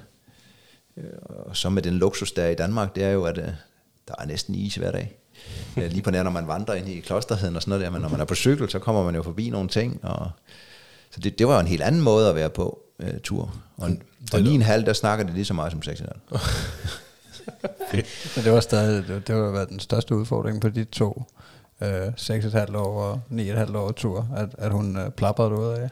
Ja, eller jeg skulle snakke. Ja, Det var mere det. Altså for eksempel nu her øh, sidste sommer, der var vi jo afsted 45 dage i Sydgrønland. Øhm, Det er fordi, jeg har rejst rigtig meget på Grønland. Jeg har både været slæbpatruljen Sirius og lavet mange indlandsiskrydsninger og ekspeditioner. Og Karen havde været op og hentet mig på en, en 100-dages hundeslæde-ekspedition. Så hun havde været op og prøvet at køre hundeslæde i fire dage. Øh, sammen med min kammerats børn og kone og min kone. Øh, så jeg vil gerne vise hende, at vi har også været op på en 13-dages tur i Karen Lusvagt, da hun var 11 og vandre. Så nu skulle vi ligesom derned, og så skulle vi padle i, og se de her gamle Nordborg-ruiner, altså vikingernes og inuit-ruiner, og se valer, og vi nåede at have pukkelvaler inden ved os, og vi- masser af sæler, der jagtede, og polarrev, der går ind på stranden. De er åbenbart ikke bange for noget, der kommer ud fra vandet. Det er de ikke vant til. Så vi kunne komme helt ind på revunger. Og men, men det, der skete der, det var faktisk, at der skiftede den, der snakker hun, eller det vil hun snakke lige så meget, nu begyndte hun at snakke. Og det, den, den ændring havde jeg faktisk set for sådan 10-11 år.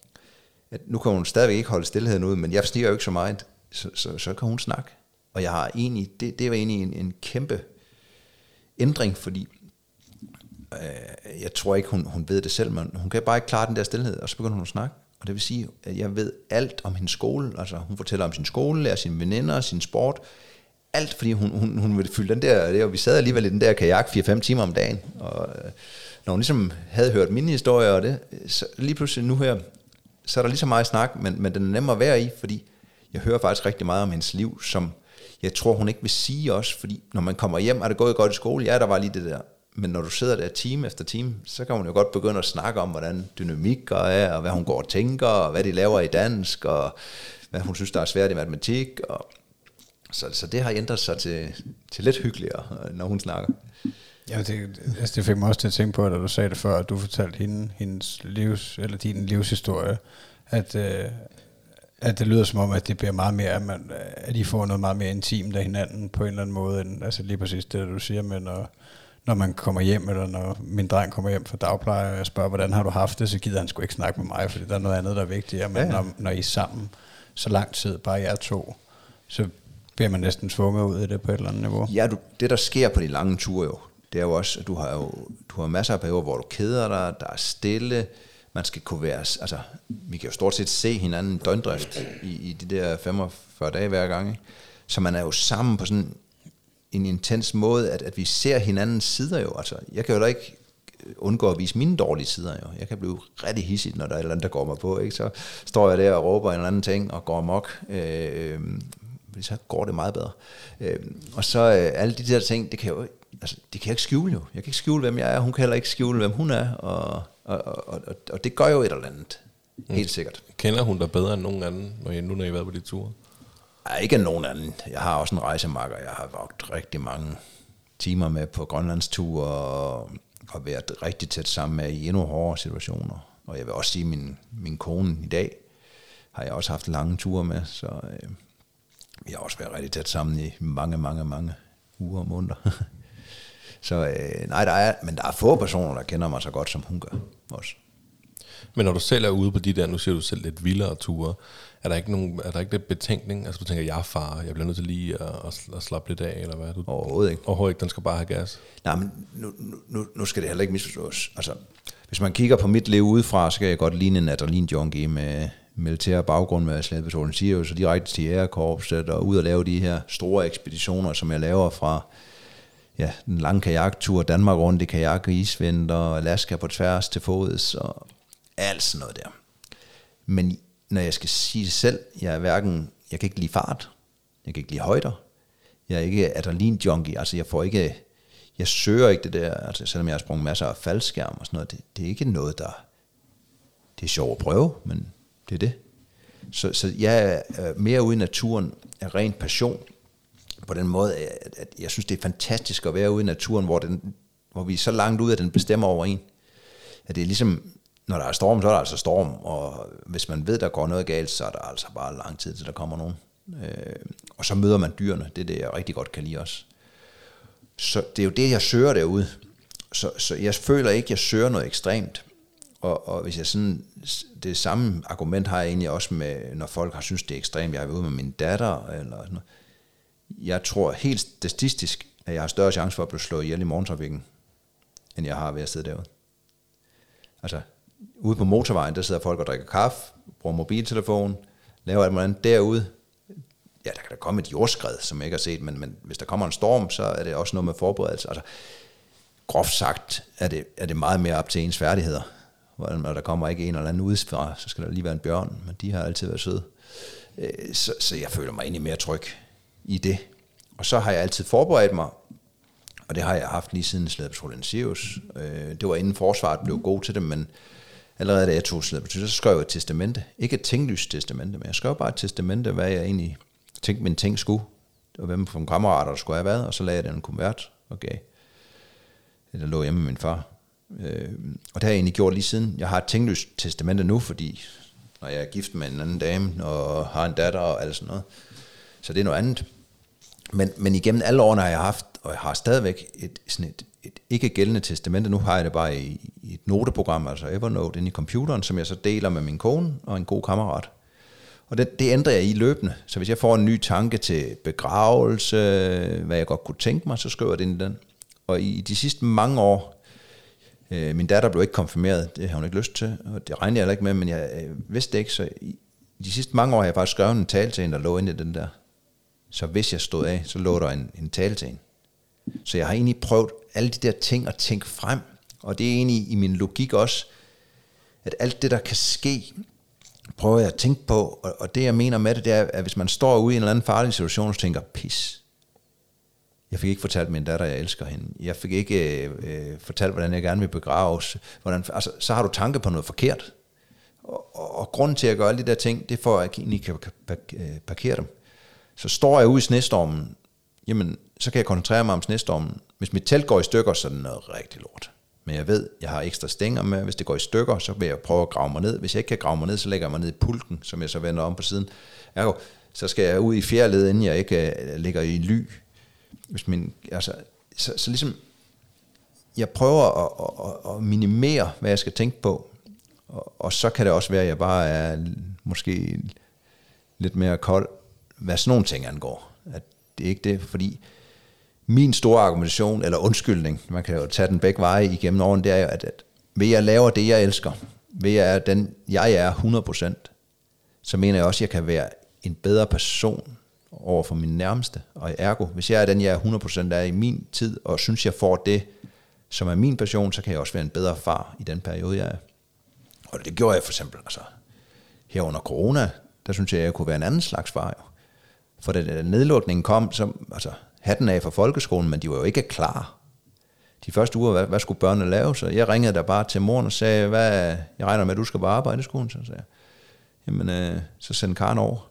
Og så kom hun, og så tog vi øh, bilen, så tog vi på cykeltur på Lolland den første uge, så cyklede vi Lolland rundt, for der var næsten ingen lektier. Altså, fordi de var ved at finde ud af, hvad de skulle. Og det gjorde vi nogle gange der i det der corona-ting, så tog vi bare på tur.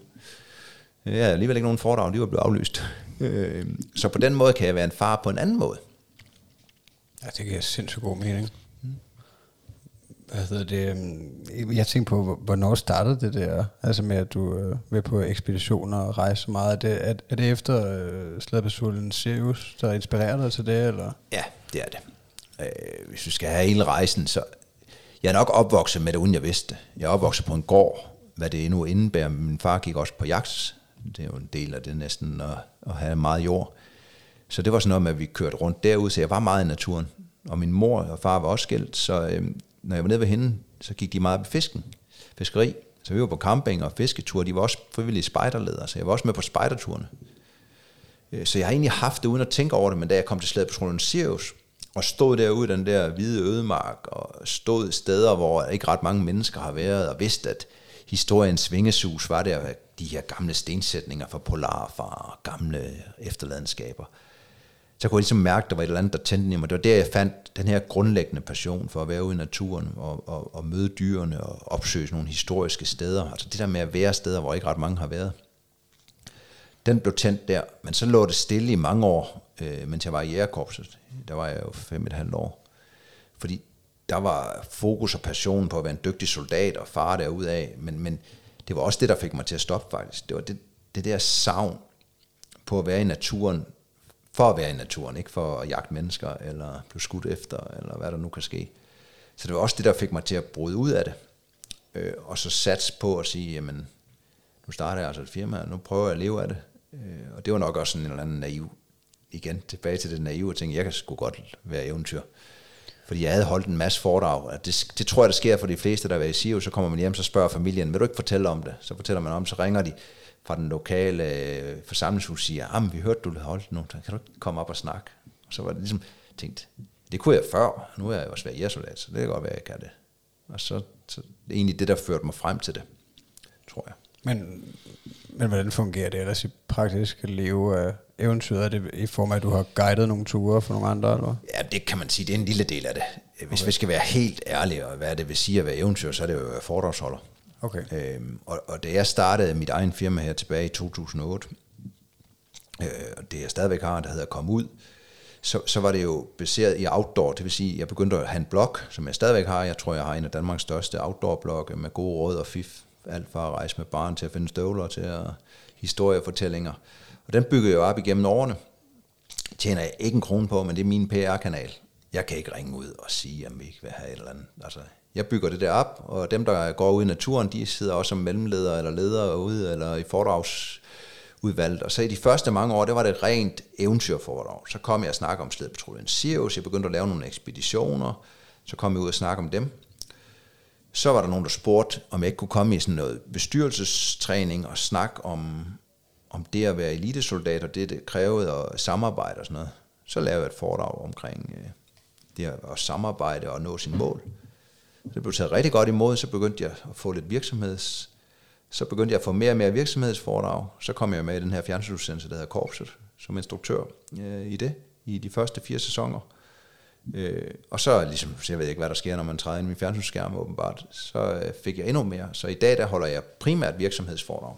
Og så har jeg lidt af de her øh, ude i, i øh, om eventyrforretning. Og så kommer jeg selv, altså nu her i 23 kommer jeg med en foredragsturné, hvor jeg kommer med foredrag, altså sådan anekdoter fra alle mine forskellige eventyr. Sådan. Øh, så på den måde har jeg ligesom det, og så har jeg skrevet 10 bøger igennem tiderne. Og jeg har skrevet seks voksenbøger, hvor den ene handler om Maja Karens første tur, og så har jeg skrevet fire børnebøger til børn fra sådan groft sagt 6-9 år. Man kan også læse højt for dem, men, men, men om outdoor. Også man kan bruge som ligesom, den første er om vores kanotur, så har jeg en om, hvordan Karen laver bål, så har jeg en med Karen i Grønland, hvor vi var på vandre i den der 13 dage. Og så har jeg en, der hedder Karens Leje i naturen. Også for at inspirere børn. Og nogle gange er det nemmere, hvis man skal få sin søn med ud, og så tage en bog, hvor de kan se, åh, skal vi også ud og tænde bål? Og så hvad kan man lave over bål? Så det har jeg egentlig også prøvet at lave igennem tiderne. Så hele mit univers er et outdoor-univers. Øh, og, og, og, og som selvstændig, så er det hvad alt det byder. Så har jeg også guidet nogle indlandsiskrydsninger. Øh, jeg har et firma, der har lavet 10 krydsninger. Jeg har selv gået fem gange øh, med kunder over indlandsisen i en måned. Men det har jeg lagt ned. Så primært er det foredrag, øh, lidt coaching, og så laver jeg et hav af sådan mikroeventyr og rejser selv, som jeg så kun får inspiration af andre øh, for sjov. Så laver jeg YouTube og blogger og, og laver det som den der PR-kanal. Ja, det er simpelthen bare lysten, og jeg får provokere ja. dig selv for det. Ja, ja, ja, altså det er primært lyst. Jeg kan ikke ja. lade være. Nej. Øh, og jeg har det ikke så, altså ikke noget, altså man må ikke forstå det, som jeg ikke kan lide influencer. Hvis jeg, altså jeg har også fået nogle af de der kampagnetilbud og sådan noget der. Jeg kan simpelthen ikke se mig selv i det. Altså jeg har så svært ved at sige, hvorfor jeg skal stå og sige godt om et par bukser. Det, det kan jeg først om et halvt år eller et år, når jeg ser slidt dem op, og så se dem sømmende holder, eller, altså, okay, jeg kan ikke være med på det der hurtige der. Øh, og der er nok bare mig, der er blevet gammel, for jeg har ikke noget mod, når jeg ser YouTubere, der laver alle mulige reklamer, så tænker jeg, hold da kæft for fedt, men jeg kan bare ikke se mig, jeg har svært ved mig selv i det. Ja, men du har nok for travlt med alt det andet, måske. Men Nej, men det er mere det der med at se sig selv i det. Ja, okay. Ja. Lav, lav, så du laver ikke noget reklame for noget udstyr eller noget? Nej, men jeg har arbejdet sammen med nogle produkter igennem mange år, men ikke på den måde, jeg ligesom skal gøre reklame for det, hvor jeg har fået noget udstyr, og så har jeg testet det, og så skriver om det. Så øh, nej, i dag, førhen der fik jeg en masse, i dag der har jeg også valgt bare at købe meget udstyret, fordi så i starten kan jeg huske, så fik man en jakke eller sådan noget, så jeg, kan du så ikke komme og holde foredrag bagefter, hvor jeg bare tænkte, jamen, min foredragspris er højere end en jakke. Ja. Altså, så kan jeg lige så godt, man I køber et foredrag, så kan jeg købe tøjet. Ja. Øh, cool. så, så på den måde, der, der er jeg mere sådan selvkørende på den måde, der at spare op til min ekspedition og fyre en ny en af, og bruger det så til at tage min datter med. Heldigvis så kommer hun jo stadigvæk, for eksempel her i sommer, så hver sommer, så siger hun, hvad skal vi så? Jeg siger, det bestemmer du. Nu hun vil gerne ud og vandre, og hun vil gerne op, hun går lige i højfjellet, hun vil gerne op lige der over trægrænsen. Fint, laver vi en tur. Laver en i Norge her, den her sommer her. Så var vi afsted i otte dage. Jeg havde nok lige lavet den hård nok. Det gik godt nok op og ned nogle gange. Så øh, jeg var helt færdig her. Altså, øh, der var jeg lidt... Og nok lige. Hun stod og græd nogle gange, fordi det var simpelthen så hårdt, men hun, hun, hun gik det øh, og rygsækken selv, og sådan noget, så hun er sej nok, når, så når vi ligesom kommer hjem, og øh, men så er hun jo stolt, og, og det er jeg jo også stolt af, og selvom jeg kommer, det skal ikke være sår, men øh, det sker. Men, men det der med, at hun selv kommer stadigvæk, og her sidste år, der begyndte vi også på vintertur for første gang, der hun ønskede at prøve at komme ud og gå med pulk, og sove i snehul. Hvad, hvad er det pulk er? Det er ligesom en bobslede, man bare slæver efter sig. Okay, ja. Man slæver sine ting i en slæde, fordi du kan have dobbelt så meget med uden problemer, som du kan med en rygsæk. Men så var der rigtig meget løs sne, så vi kunne ikke lave snehul. Altså, sneen var ikke til det. Og, men vi fik en fin tur, så nu, nu skal vi afsted igen her til vinter, fordi jeg skylder hende stadigvæk snehul. Så det er jo fedt nok, hun stadigvæk gerne vil, øh, selvom hun er blevet teenager, og hvad der ellers kunne komme. Men som, som jeg startede med at sige, jeg har ikke oplevet det endnu. Jeg tænker også, at det der, lige, det der du sagde med, at, det var lidt for hårdt, men det må da være sindssygt fedt at, at, at se hende opleve noget, der, der gør ondt, og der er lidt hårdt, og, og så alligevel komme igennem det. Altså, Ja, og det er også det, jeg selv har sagt igennem årene. Altså, selvfølgelig bliver jeg tusind stolt. Det er min egen oplevelse også til det, er, når nogen spørger mig om min ekspedition, det er jo, at når man står ude i et eller andet, det gælder jo i alt i livet, hvis man står et eller andet sted og synes, det er hårdt og træls, og man har lyst til at give op, jamen så har jeg oplevet hele mit liv, hver gang jeg har fortsat på en ekspedition, hver gang jeg har fortsat i, øh, i for eksempel i jægerkorps, så blev jeg jægersoldat, og fik det oplevelse. Da jeg fortsætter på en tur, så er det der, når det har været allerhårdest, så er det lige derefter, der sker nogle af de største naturoplevelser. Jeg får den flotteste lejrplads, jeg møder en bjørn, jeg møder en lille fugl. Og det har hun også begyndt at opleve nu. Når hun går dernede i en dal, vi gik ved en dal, og hun var bare træt. Og jeg vidste bare, at vi ramte 400 højdemeter lige om lidt, vi skulle op af. Og jeg tænkte, jeg får en aldrig op over. Så ramte vi højdemeter, så knokler hun bare op over. Og da vi så ligesom slår et telt op, op på toppen der, øh, og det er koldt, og der ligger sne, og der er is på vandet stadigvæk, selvom det er sommer, ikke? Øh, og hun så ligger inde i teltet, og så er sådan helt vildt stolt af, at hun har gået op. Jamen, så er det jo en fed forvandling, hvor jeg sagde til hende, jeg tror heller ikke, vi kommer op ad bakken, fordi du var jo i hvert fald fra hinanden, så griner hun bare dernede. Øh, så meget er det også psykisk jo. Og, øh, at se hende ligesom vokse i det, det er jo fantastisk. Og det tror jeg, hun kommer til at bruge i resten af livet. ja, det tænker jeg også, at altså, det vil hun kunne bruge i, i alle andre aspekter af livet næsten, altså når der er noget, der, der bliver lidt tough. Og så, Ja, ja, men det kan jeg også se med hende. Altså, hun knokler med det der håndstand der, selvom jeg heldigvis er bedre end de fleste endnu. Øh, så, øh, altså, altså, hun er virkelig stedig, når hun, når hun gerne vil. Ja, fedt, man. Håber du, at øh, Karen går samme vej i livet, som du, du har gjort? Altså både med Livgarden og jægersoldater og eventyr. Og jeg er egentlig ligeglad. Jeg siger til hende, hun skal til Sirius som den første kvinde, men øh, hun hører ikke helt efter. Øh, nej, jeg er egentlig, der er jeg nok ligesom alle andre. Jeg er ligeglad. Hun skal lave det, hun er passioneret omkring, og så skal hun gøre sig umage. Og så er jeg egentlig ligeglad med, hvad det er. Øh, altså, jeg håber, at hun tager en uddannelse, det siger jeg da også stadigvæk til hende. Ikke for uddannelsens skyld, men for det at lære at tage viden. Og der er jo ingen, der er ikke mange mennesker, der arbejder 100% med det, de er uddannet til alligevel. Så, så den der vej håber jeg, hun gør. Øh, og jeg vil være stolt af, at hun kommer. Ligesom jeg nævnte de der bøger der, altså John Anderson, som jeg blev gode venner med senere hen, fordi jeg kom ind i, i Eventyrenes Klub. Så er det sådan, jeg kan se, at han, han er han er 74 eller 75, nu kører stadigvæk rundt på eventyr på motorcykel og sådan noget. Men hans børn kommer til ham nu og siger, skal vi ikke på tur igen? Og nu har de lavet turen til ham.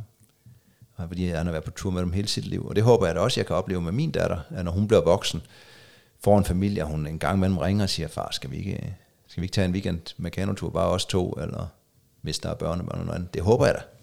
Det vil jeg da være meget glad for. Jeg tænker på, hvordan, hvordan har det været, og hvordan, hvordan er det, når du tager på de her længere ture? Jeg synes tidligere, du nævnte 170 dage eller noget, da hun var helt lille, hvor du selv har været væk. Ja. Altså, hvor- hvordan, øh, har du slet ikke nogen skrubler der, eller samvittighed, eller noget, der... Ikke et hak. Og det, det kommer nok af, at øh, jeg ikke rigtig ønskede at være fejr. Ja, Så, så jeg har jo ikke haft svært ved det. Og jeg havde jo en snak med, med Karens mor der dengang også, og sagde, jamen, jeg, jeg kan ikke... Altså, Ja. hvis det her skal fungere, jeg bliver nødt til at have de der ture. Øh, og selvfølgelig med Skandinavien rundt var 175 dage, der var de på besøg tre gange, det var det eneste, hun mig. Øh, hvor jeg lige holdt en pause op i Bergen, og så en uge sommerferie med dem, og så var de lige over, da jeg... og det er der, hvor du kajakker Skandinavien rundt ja. om vinteren. Nej, øh, Skandinavien rundt, det var, ja, det var alle årstider jo. For okay. Det startede op ved Norge, Sverige og Finlands ja. kyst. Der var stadigvæk sne i april. Danmark rundt, det var om vinteren, ja, okay. okay. ind i vinter. Det var 49 dage. Men der var de også ude og kigge til mig nogle gange. Så de har været sådan en del af, men jeg har altid været afsted det der hver år i en længere tur. Altså, det, altså, så det havde I aftalt, da, da I der er- fandt ud af, at I ville prøve at blive forældre. Ja, det havde jeg sagt, at det var det, vi gik hen imod. Ja. Så hatten af for hende igennem alle de år, hun kunne holde mig ud der, og egentlig har stået, og så vores senere hen vores samarbejde, altså fordi, hold kæft, hvad man hører med samarbejde, så hun ja. er rimelig tålmodig, når jeg lige ringer og siger, ja, for øvrigt, næste år, der, der tager jeg lige på 100 dages øh, hundeslade-ekspedition med min marker, så fra der i april, så kommer vi hjem i maj, så, eller ikke, det var i februar, ja, februar til øh, maj, og så kommer hun op i juni, og så kommer vi hjem der i slut juni. Okay, så, så har, har jeg hende, og, og så til gengæld kan hun så ringe og sige, jamen, jeg tager ikke fri efterårsferien, har du hende? Altså, så, så det er jeg taknemmelig for. Ja, det kan jeg godt forstå. Der er aldrig nogen, der er aldrig nogen Nej, og det, spørgsmål. det kom så egentlig efter den første tur. Fordi på vores første 45 dage i kajak, eller i kano, der kom hun op og hentede os. Og så, øh, så var det faktisk sådan, at vi kørte til, et stykke tilbage, og så kom min gode kammerat og familie, og så tog vi 16 dage i kano mere. Så vi var faktisk ude i over 60 dage, mig og Karen. Så der var vi lige sammen med de andre på en kanotur, for så var det sommerferie. Og så kom vi hjem, så begyndte jeg at turnere med en foredrag omkring den tur. Og så var det jo, at vi gik fra hinanden i den periode. Og så en, gik der et par år, og så sagde hun en dag til mig, øh, nej, det var ikke et par år, det var nok bare et år. Så sagde hun til mig, ja, jeg, jeg nåede aldrig at se foredraget. Så sagde jeg, nå. Og så sagde jeg, så gik der lige, jeg har faktisk et herover. Og så tog hun med. Og da hun så ligesom har set foredraget også, så kom hun faktisk ud, og så kiggede hun på mig, og så sagde hun, at hun jeg skulle bare vide, at øh, når vi skulle afsted igen, og fremtiden, så ville hun aldrig nogensinde stå i vejen for det. For hun kunne se, hvor meget det har betydet for os. Hun vidste det godt, men hun har set det nu i foredraget også. Så, øh, så på den måde har hun egentlig altid bakket op om, at vi laver det der tur, selvom hun så er derude og, og skal tænke over, hvad vi laver. Og, ja, nu vil Karen der snakke med hende engang, men Ja, det, Det må, altså, det må, må give lidt angst øh, for mor. Altså, hun må godt nok Ja, ja, ja. ja. skulle Men- gøre lidt for at kunne være i sig selv, når, når men er jeg tror, længe. hun tror også, hun stoler på min færdighed. Ja, det må hun gøre. Altså efter så fire ture, så må man jo ligesom Ja, ja, sig det. få bekræftet, at øh, du har rimelig meget styr på det.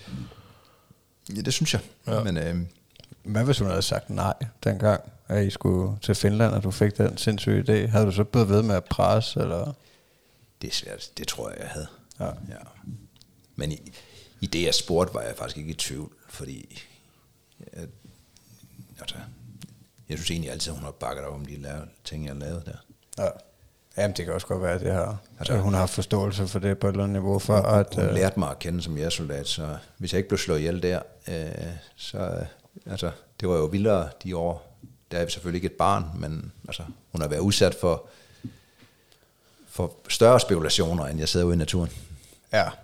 Ja, det giver mening, at det har været meget mere farligt. Ja. Der har været meget større chance for at dø, Ja, ja. som jeg soldat.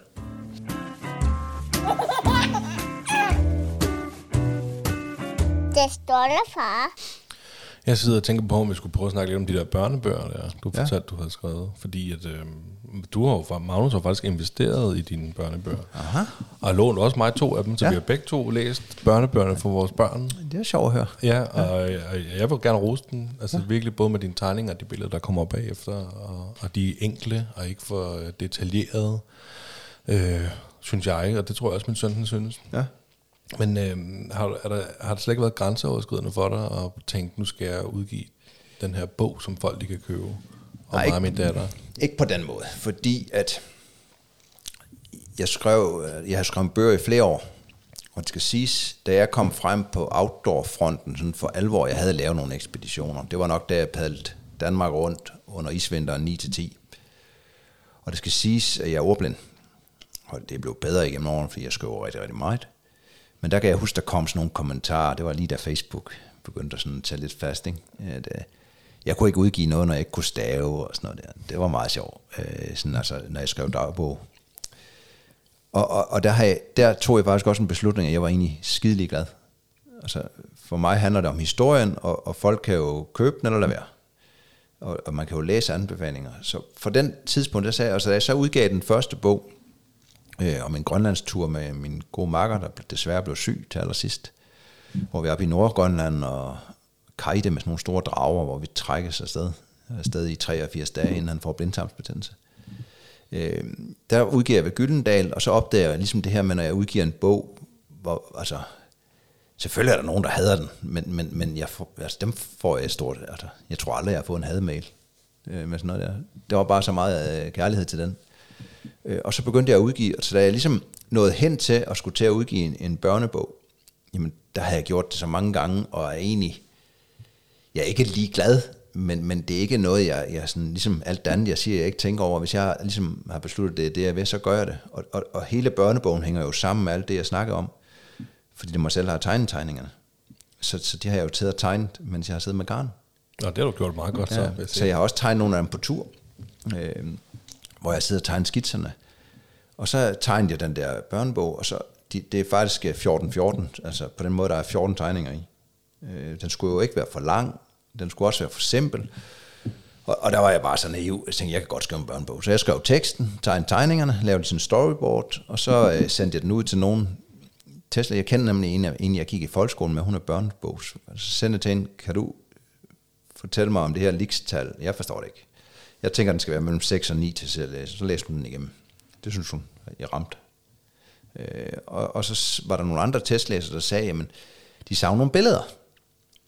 Okay, jamen så skulle der nok billeder i, som ligesom, udover der er en tegning, der ligesom fortæller historien, nogle billeder bag i, som ligesom viser Karen på tur. Øh, og jeg fandt også ud af, at noget som, jeg tegnede en ren, så nogen, der, de vidste ikke, hvad en, en altså, børnene vidste ikke, hvad en ren var. Så, så må det have et billede af en ren, hvor det, altså nogle ting, jeg tog, og så blev det ligesom til 14 tegninger, 14 billeder, ikke en til en, men øh, ligesom man har situationerne. Og så tænkte jeg bare, jamen så ud med dem. Og jeg er jo ikke en bestsellerforfatter, det er en lille niche eller et eller andet, så det er jo til folk, som er outdoor, som højst sandsynligt ønsker at trække deres børn med ud, eller, eller kan vise moren, det kan lade sig gøre.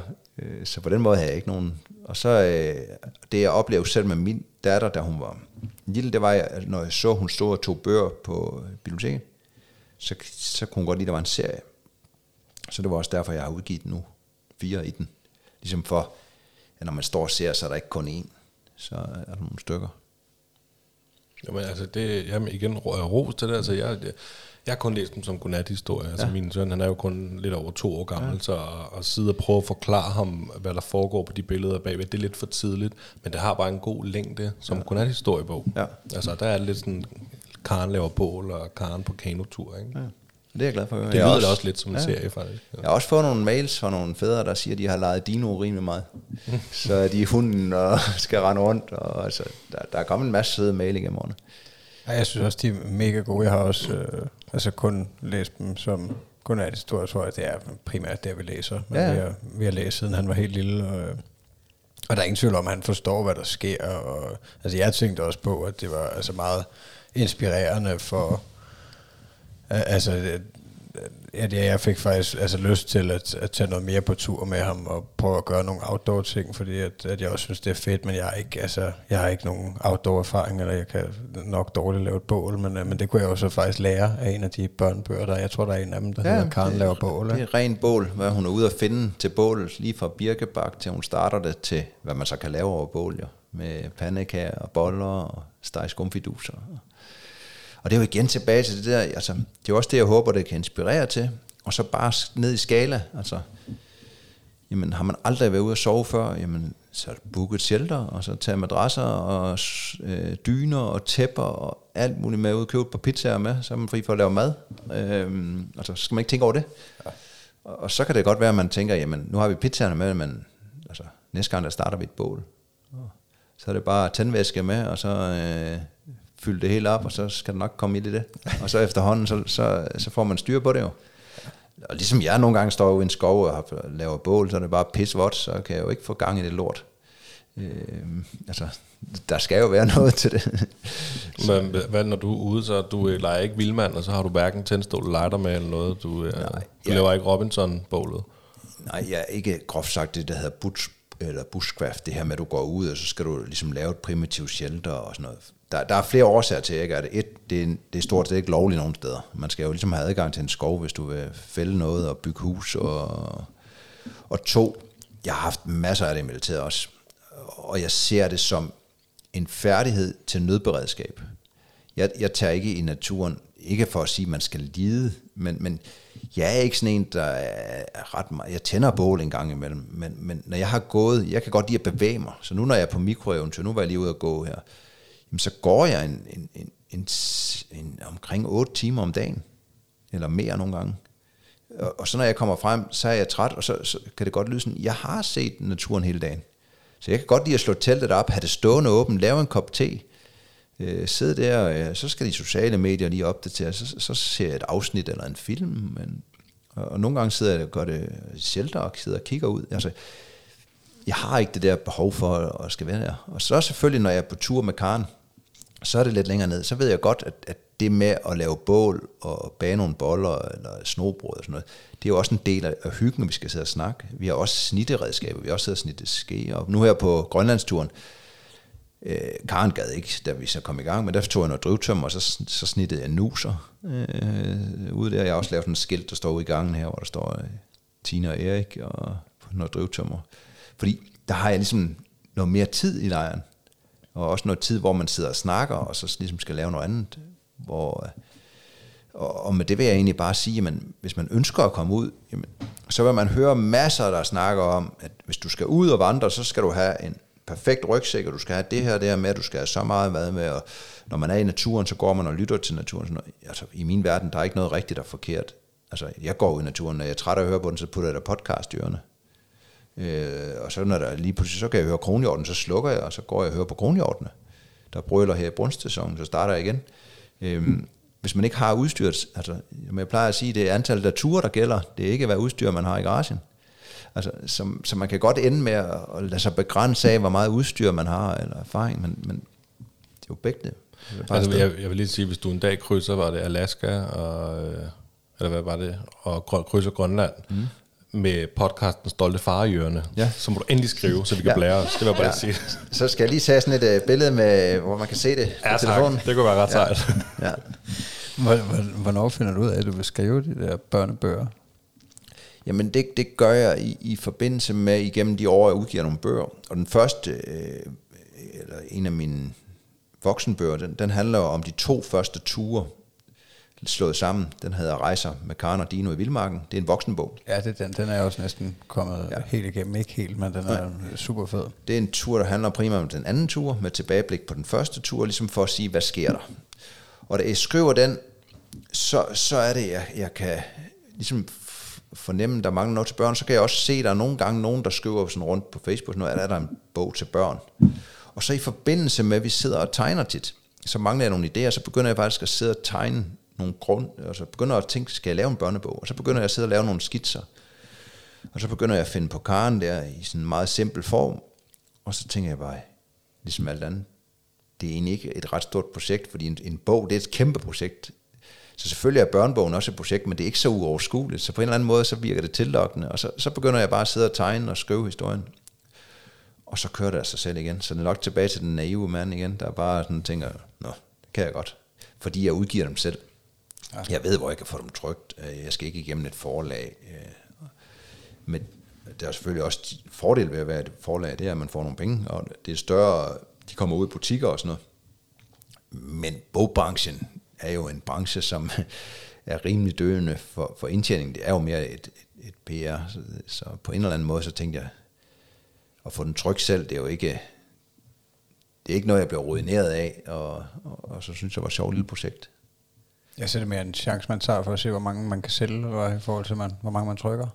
Ja, men altså, der, der er jeg sådan en, det er lige. Jeg trykker, øh, jeg trykker en stak, og så må de ligge på lager, fordi det har jeg oplevet med de andre der, de sælger over årene. Altså, ja. jeg sælger ikke ret mange fra start, men jeg sælger igennem hele.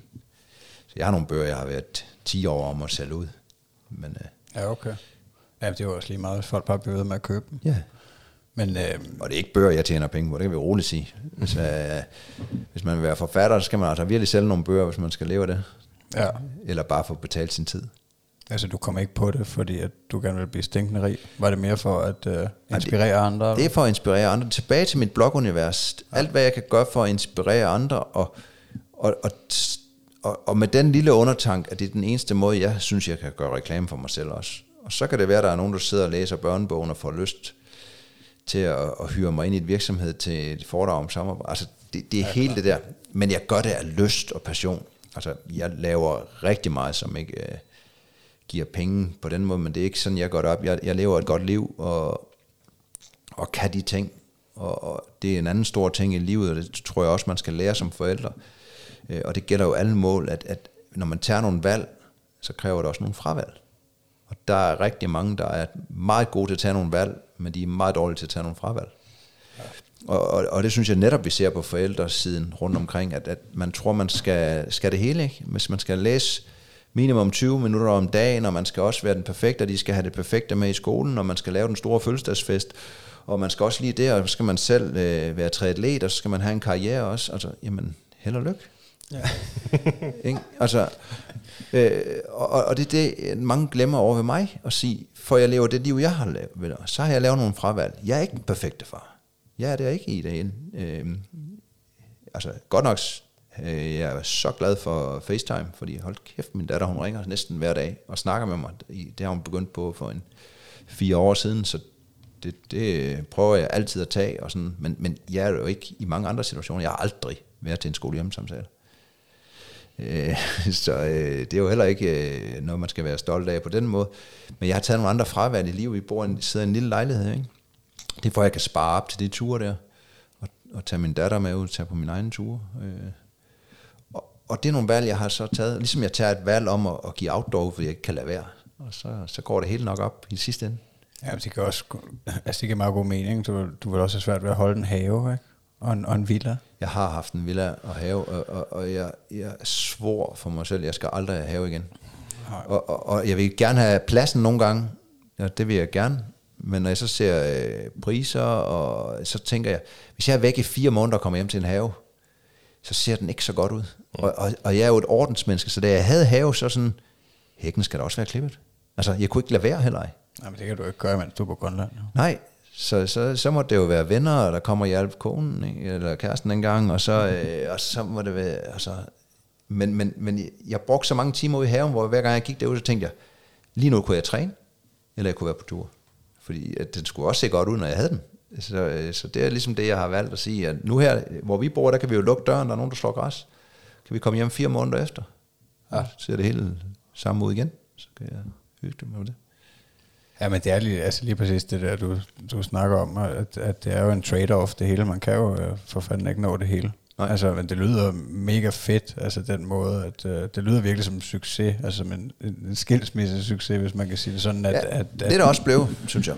Ja, at, altså, fordi jeg kan sagtens relatere til det der i hverdagen. Altså nu er, er vi jo heldigvis sammen, mig og min øh, drengs mor, men, øh, men altså, man, man kan bare ikke nå det hele hverdagen, og tit så, ja, så bliver det bare ikke øh, skide godt. Altså der, der, der lyder det faktisk mega fedt, øh, altså det der med, at, at du får det bedste ud af det, den tid I nu engang er sammen, Ja. og I laver de her fede ting. Og det tror jeg også, hvis, hvis man skulle drage noget ud til det over til andre, så er det jo at sige, jamen, jamen så må man vælge igennem den uge, og så sige, jamen, jeg skal være noget for mig selv, det vil sige, jeg skal træne to-tre gange om ugen, eller jeg skal mødes med drengene, hun skal mødes med veninderne, eller hun skal til det der, ergo så går vi hen der. Okay, hvornår sætter vi noget kvalitetstid sammen? Ergo så, så fra 16 til 18 den øh, onsdag her, slukker jeg min telefon, og så laver vi lige, hvad ungerne vil. Altså, man kan jo også godt køre det ned i det andet, eller så sige, jamen, når man er på tur i weekenden, det jeg oplever med mange også, det er jo, at sige, "Jamen, så kan vi ikke nå at pakke, og så skal vi afsted, og så skal vi også hjem igen. Så siger man, okay, så pak weekenden før. Altså, tænk tre uger frem, så sige, okay, nu planlægger vi turen her, pakker vi weekenden op til, så når det nu bliver fredag, og vi tager afsted lørdag morgen, så skal vi ikke også pakke, for det tror jeg, vi alle sammen kender. Kommer hjem, det hele det ligner luk- lokum, så skal man lige tænke over, hvor man skal hen, pakke og tage afsted også. Men det kommer man ikke afsted.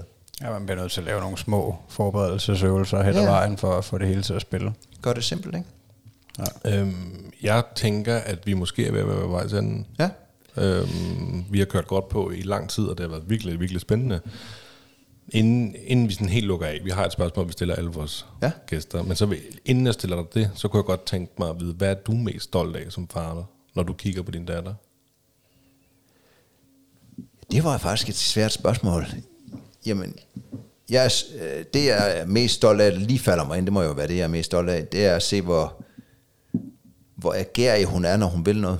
Altså den her, altså, hvordan hun kan holde på med sin gymnastik og udstrækning, og altså, og jeg kan også godt se det i noget af skolen, altså det ligger sådan lidt grund, altså hun er ikke sådan, hun, hun har altid lavet sine lektier i god tid, inden de skulle, ligesom hun fik dem for, og sådan noget, det der, at, at, at hun ligesom skal anstrenge sig for at gøre noget, øh, det kan jeg godt lide at se. Så er der også det aller sidste spørgsmål, og det er, hvis du skulle give et råd til en kommende far, hvad skulle det så være? Være far på din måde, eller være med at glo på alle andre. Og det var faktisk et fedt råd. Ja, det er mega fedt. Jeg, jeg kunne også godt lige tænke mig at spørge, om, om kom, kommer der flere børnebøger? Jeg er lidt i tvivl. Okay. Det er jeg lidt i tvivl. Jeg har idéer til det, men øh, jeg skal lige se, hvor stor interessen er fortsat for det der, fordi altså, det er ikke en bestseller, skal vi ikke sige det. Jeg, Okay. jeg er glad for dem. Der, der er mere knald på de andre bøger. Ja, Ja. Hvis man vil tjekke øh, dit univers ud, så er det komud.dk. ja. ikke sandt? eller bare søg på Erik B. Jørgensen. Jeg har sat mig på nettet. Ja, du er på øh, alle sociale medier. Ja, Også og- TikTok.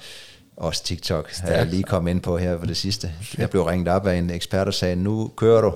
Øh, så øh, jeg er ikke god til det, men jeg har en TikTok.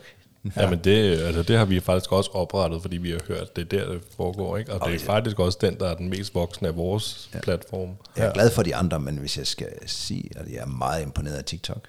Altså, da jeg så den i starten, jeg sidder over skulderen på min datter, så tænkte jeg bare, jeg fatter intet. Og så kiggede jeg selv, og så var det jo kun kvinder, der hopper rundt og øh, laver mærkelige dans. Og så tror jeg, jeg kiggede på den to gange, så er den regnet ud, og så kom jeg til at se noget rally. Hold kæft, jeg ser meget rally nu. Så kom jeg til at se noget robotkamp. Jeg ser meget robotkamp nu også. Altså, det, det kommer, altså hold kæft, den lærer hurtigt, mand. Ja, du er sindssygt, den finder hurtigt ja. ud af. Jamen altså, jeg er lige begyndt at shippe, Ja. fordi jeg skulle prøve at tabe mig. Ikke? Ja. Og så skal man jo lige se, hvordan man gør. Jeg prøver at gå lidt op i det. Ikke? Det eneste, der popper op på min TikTok, det er shippe-videoer af professionelle shipper. Ja. Altså, den har bare regnet mod så hurtigt.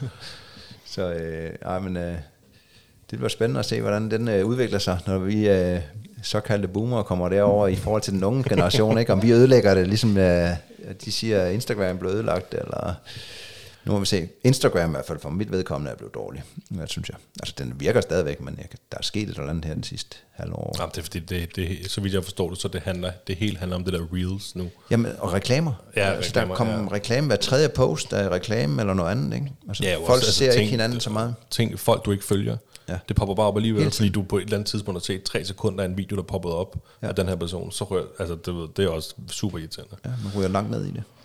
Ja. Øh, nå, jamen ja. altså, øh, Ja, tusind tak for i dag, Erik. Det var Selv tak. mega fedt. Så jeg håber, at dem, der lytter med, kan øh, bare plukke lidt, eller sige, øh, hold kæft, han er en idiot. Bare det giver debat, så er jeg glad. Jeg er helt sikker på, at de kan blive inspireret, og jeg synes i hvert fald, at de skal gå ind og tjekke din hjemmeside ud, og, øh, og eventuelt købe nogle af bøgerne, fordi at, øh, at det kan være en, en stor inspiration til at øh, komme ud, eller bare lære barnet lidt om, om udenfor. Ja, og så skal det siges jo, hvis man vil ud, så ligger der et hav af gratis materiale lige til, hvordan man laver paklister, og god råd til at rejse med barn, og det ligger derinde. Cool. jamen så, og til allersidst, så kan man selvfølgelig følge den stolte far på diverse ja. sociale medier også. Og så skal man huske at dele det, ikke?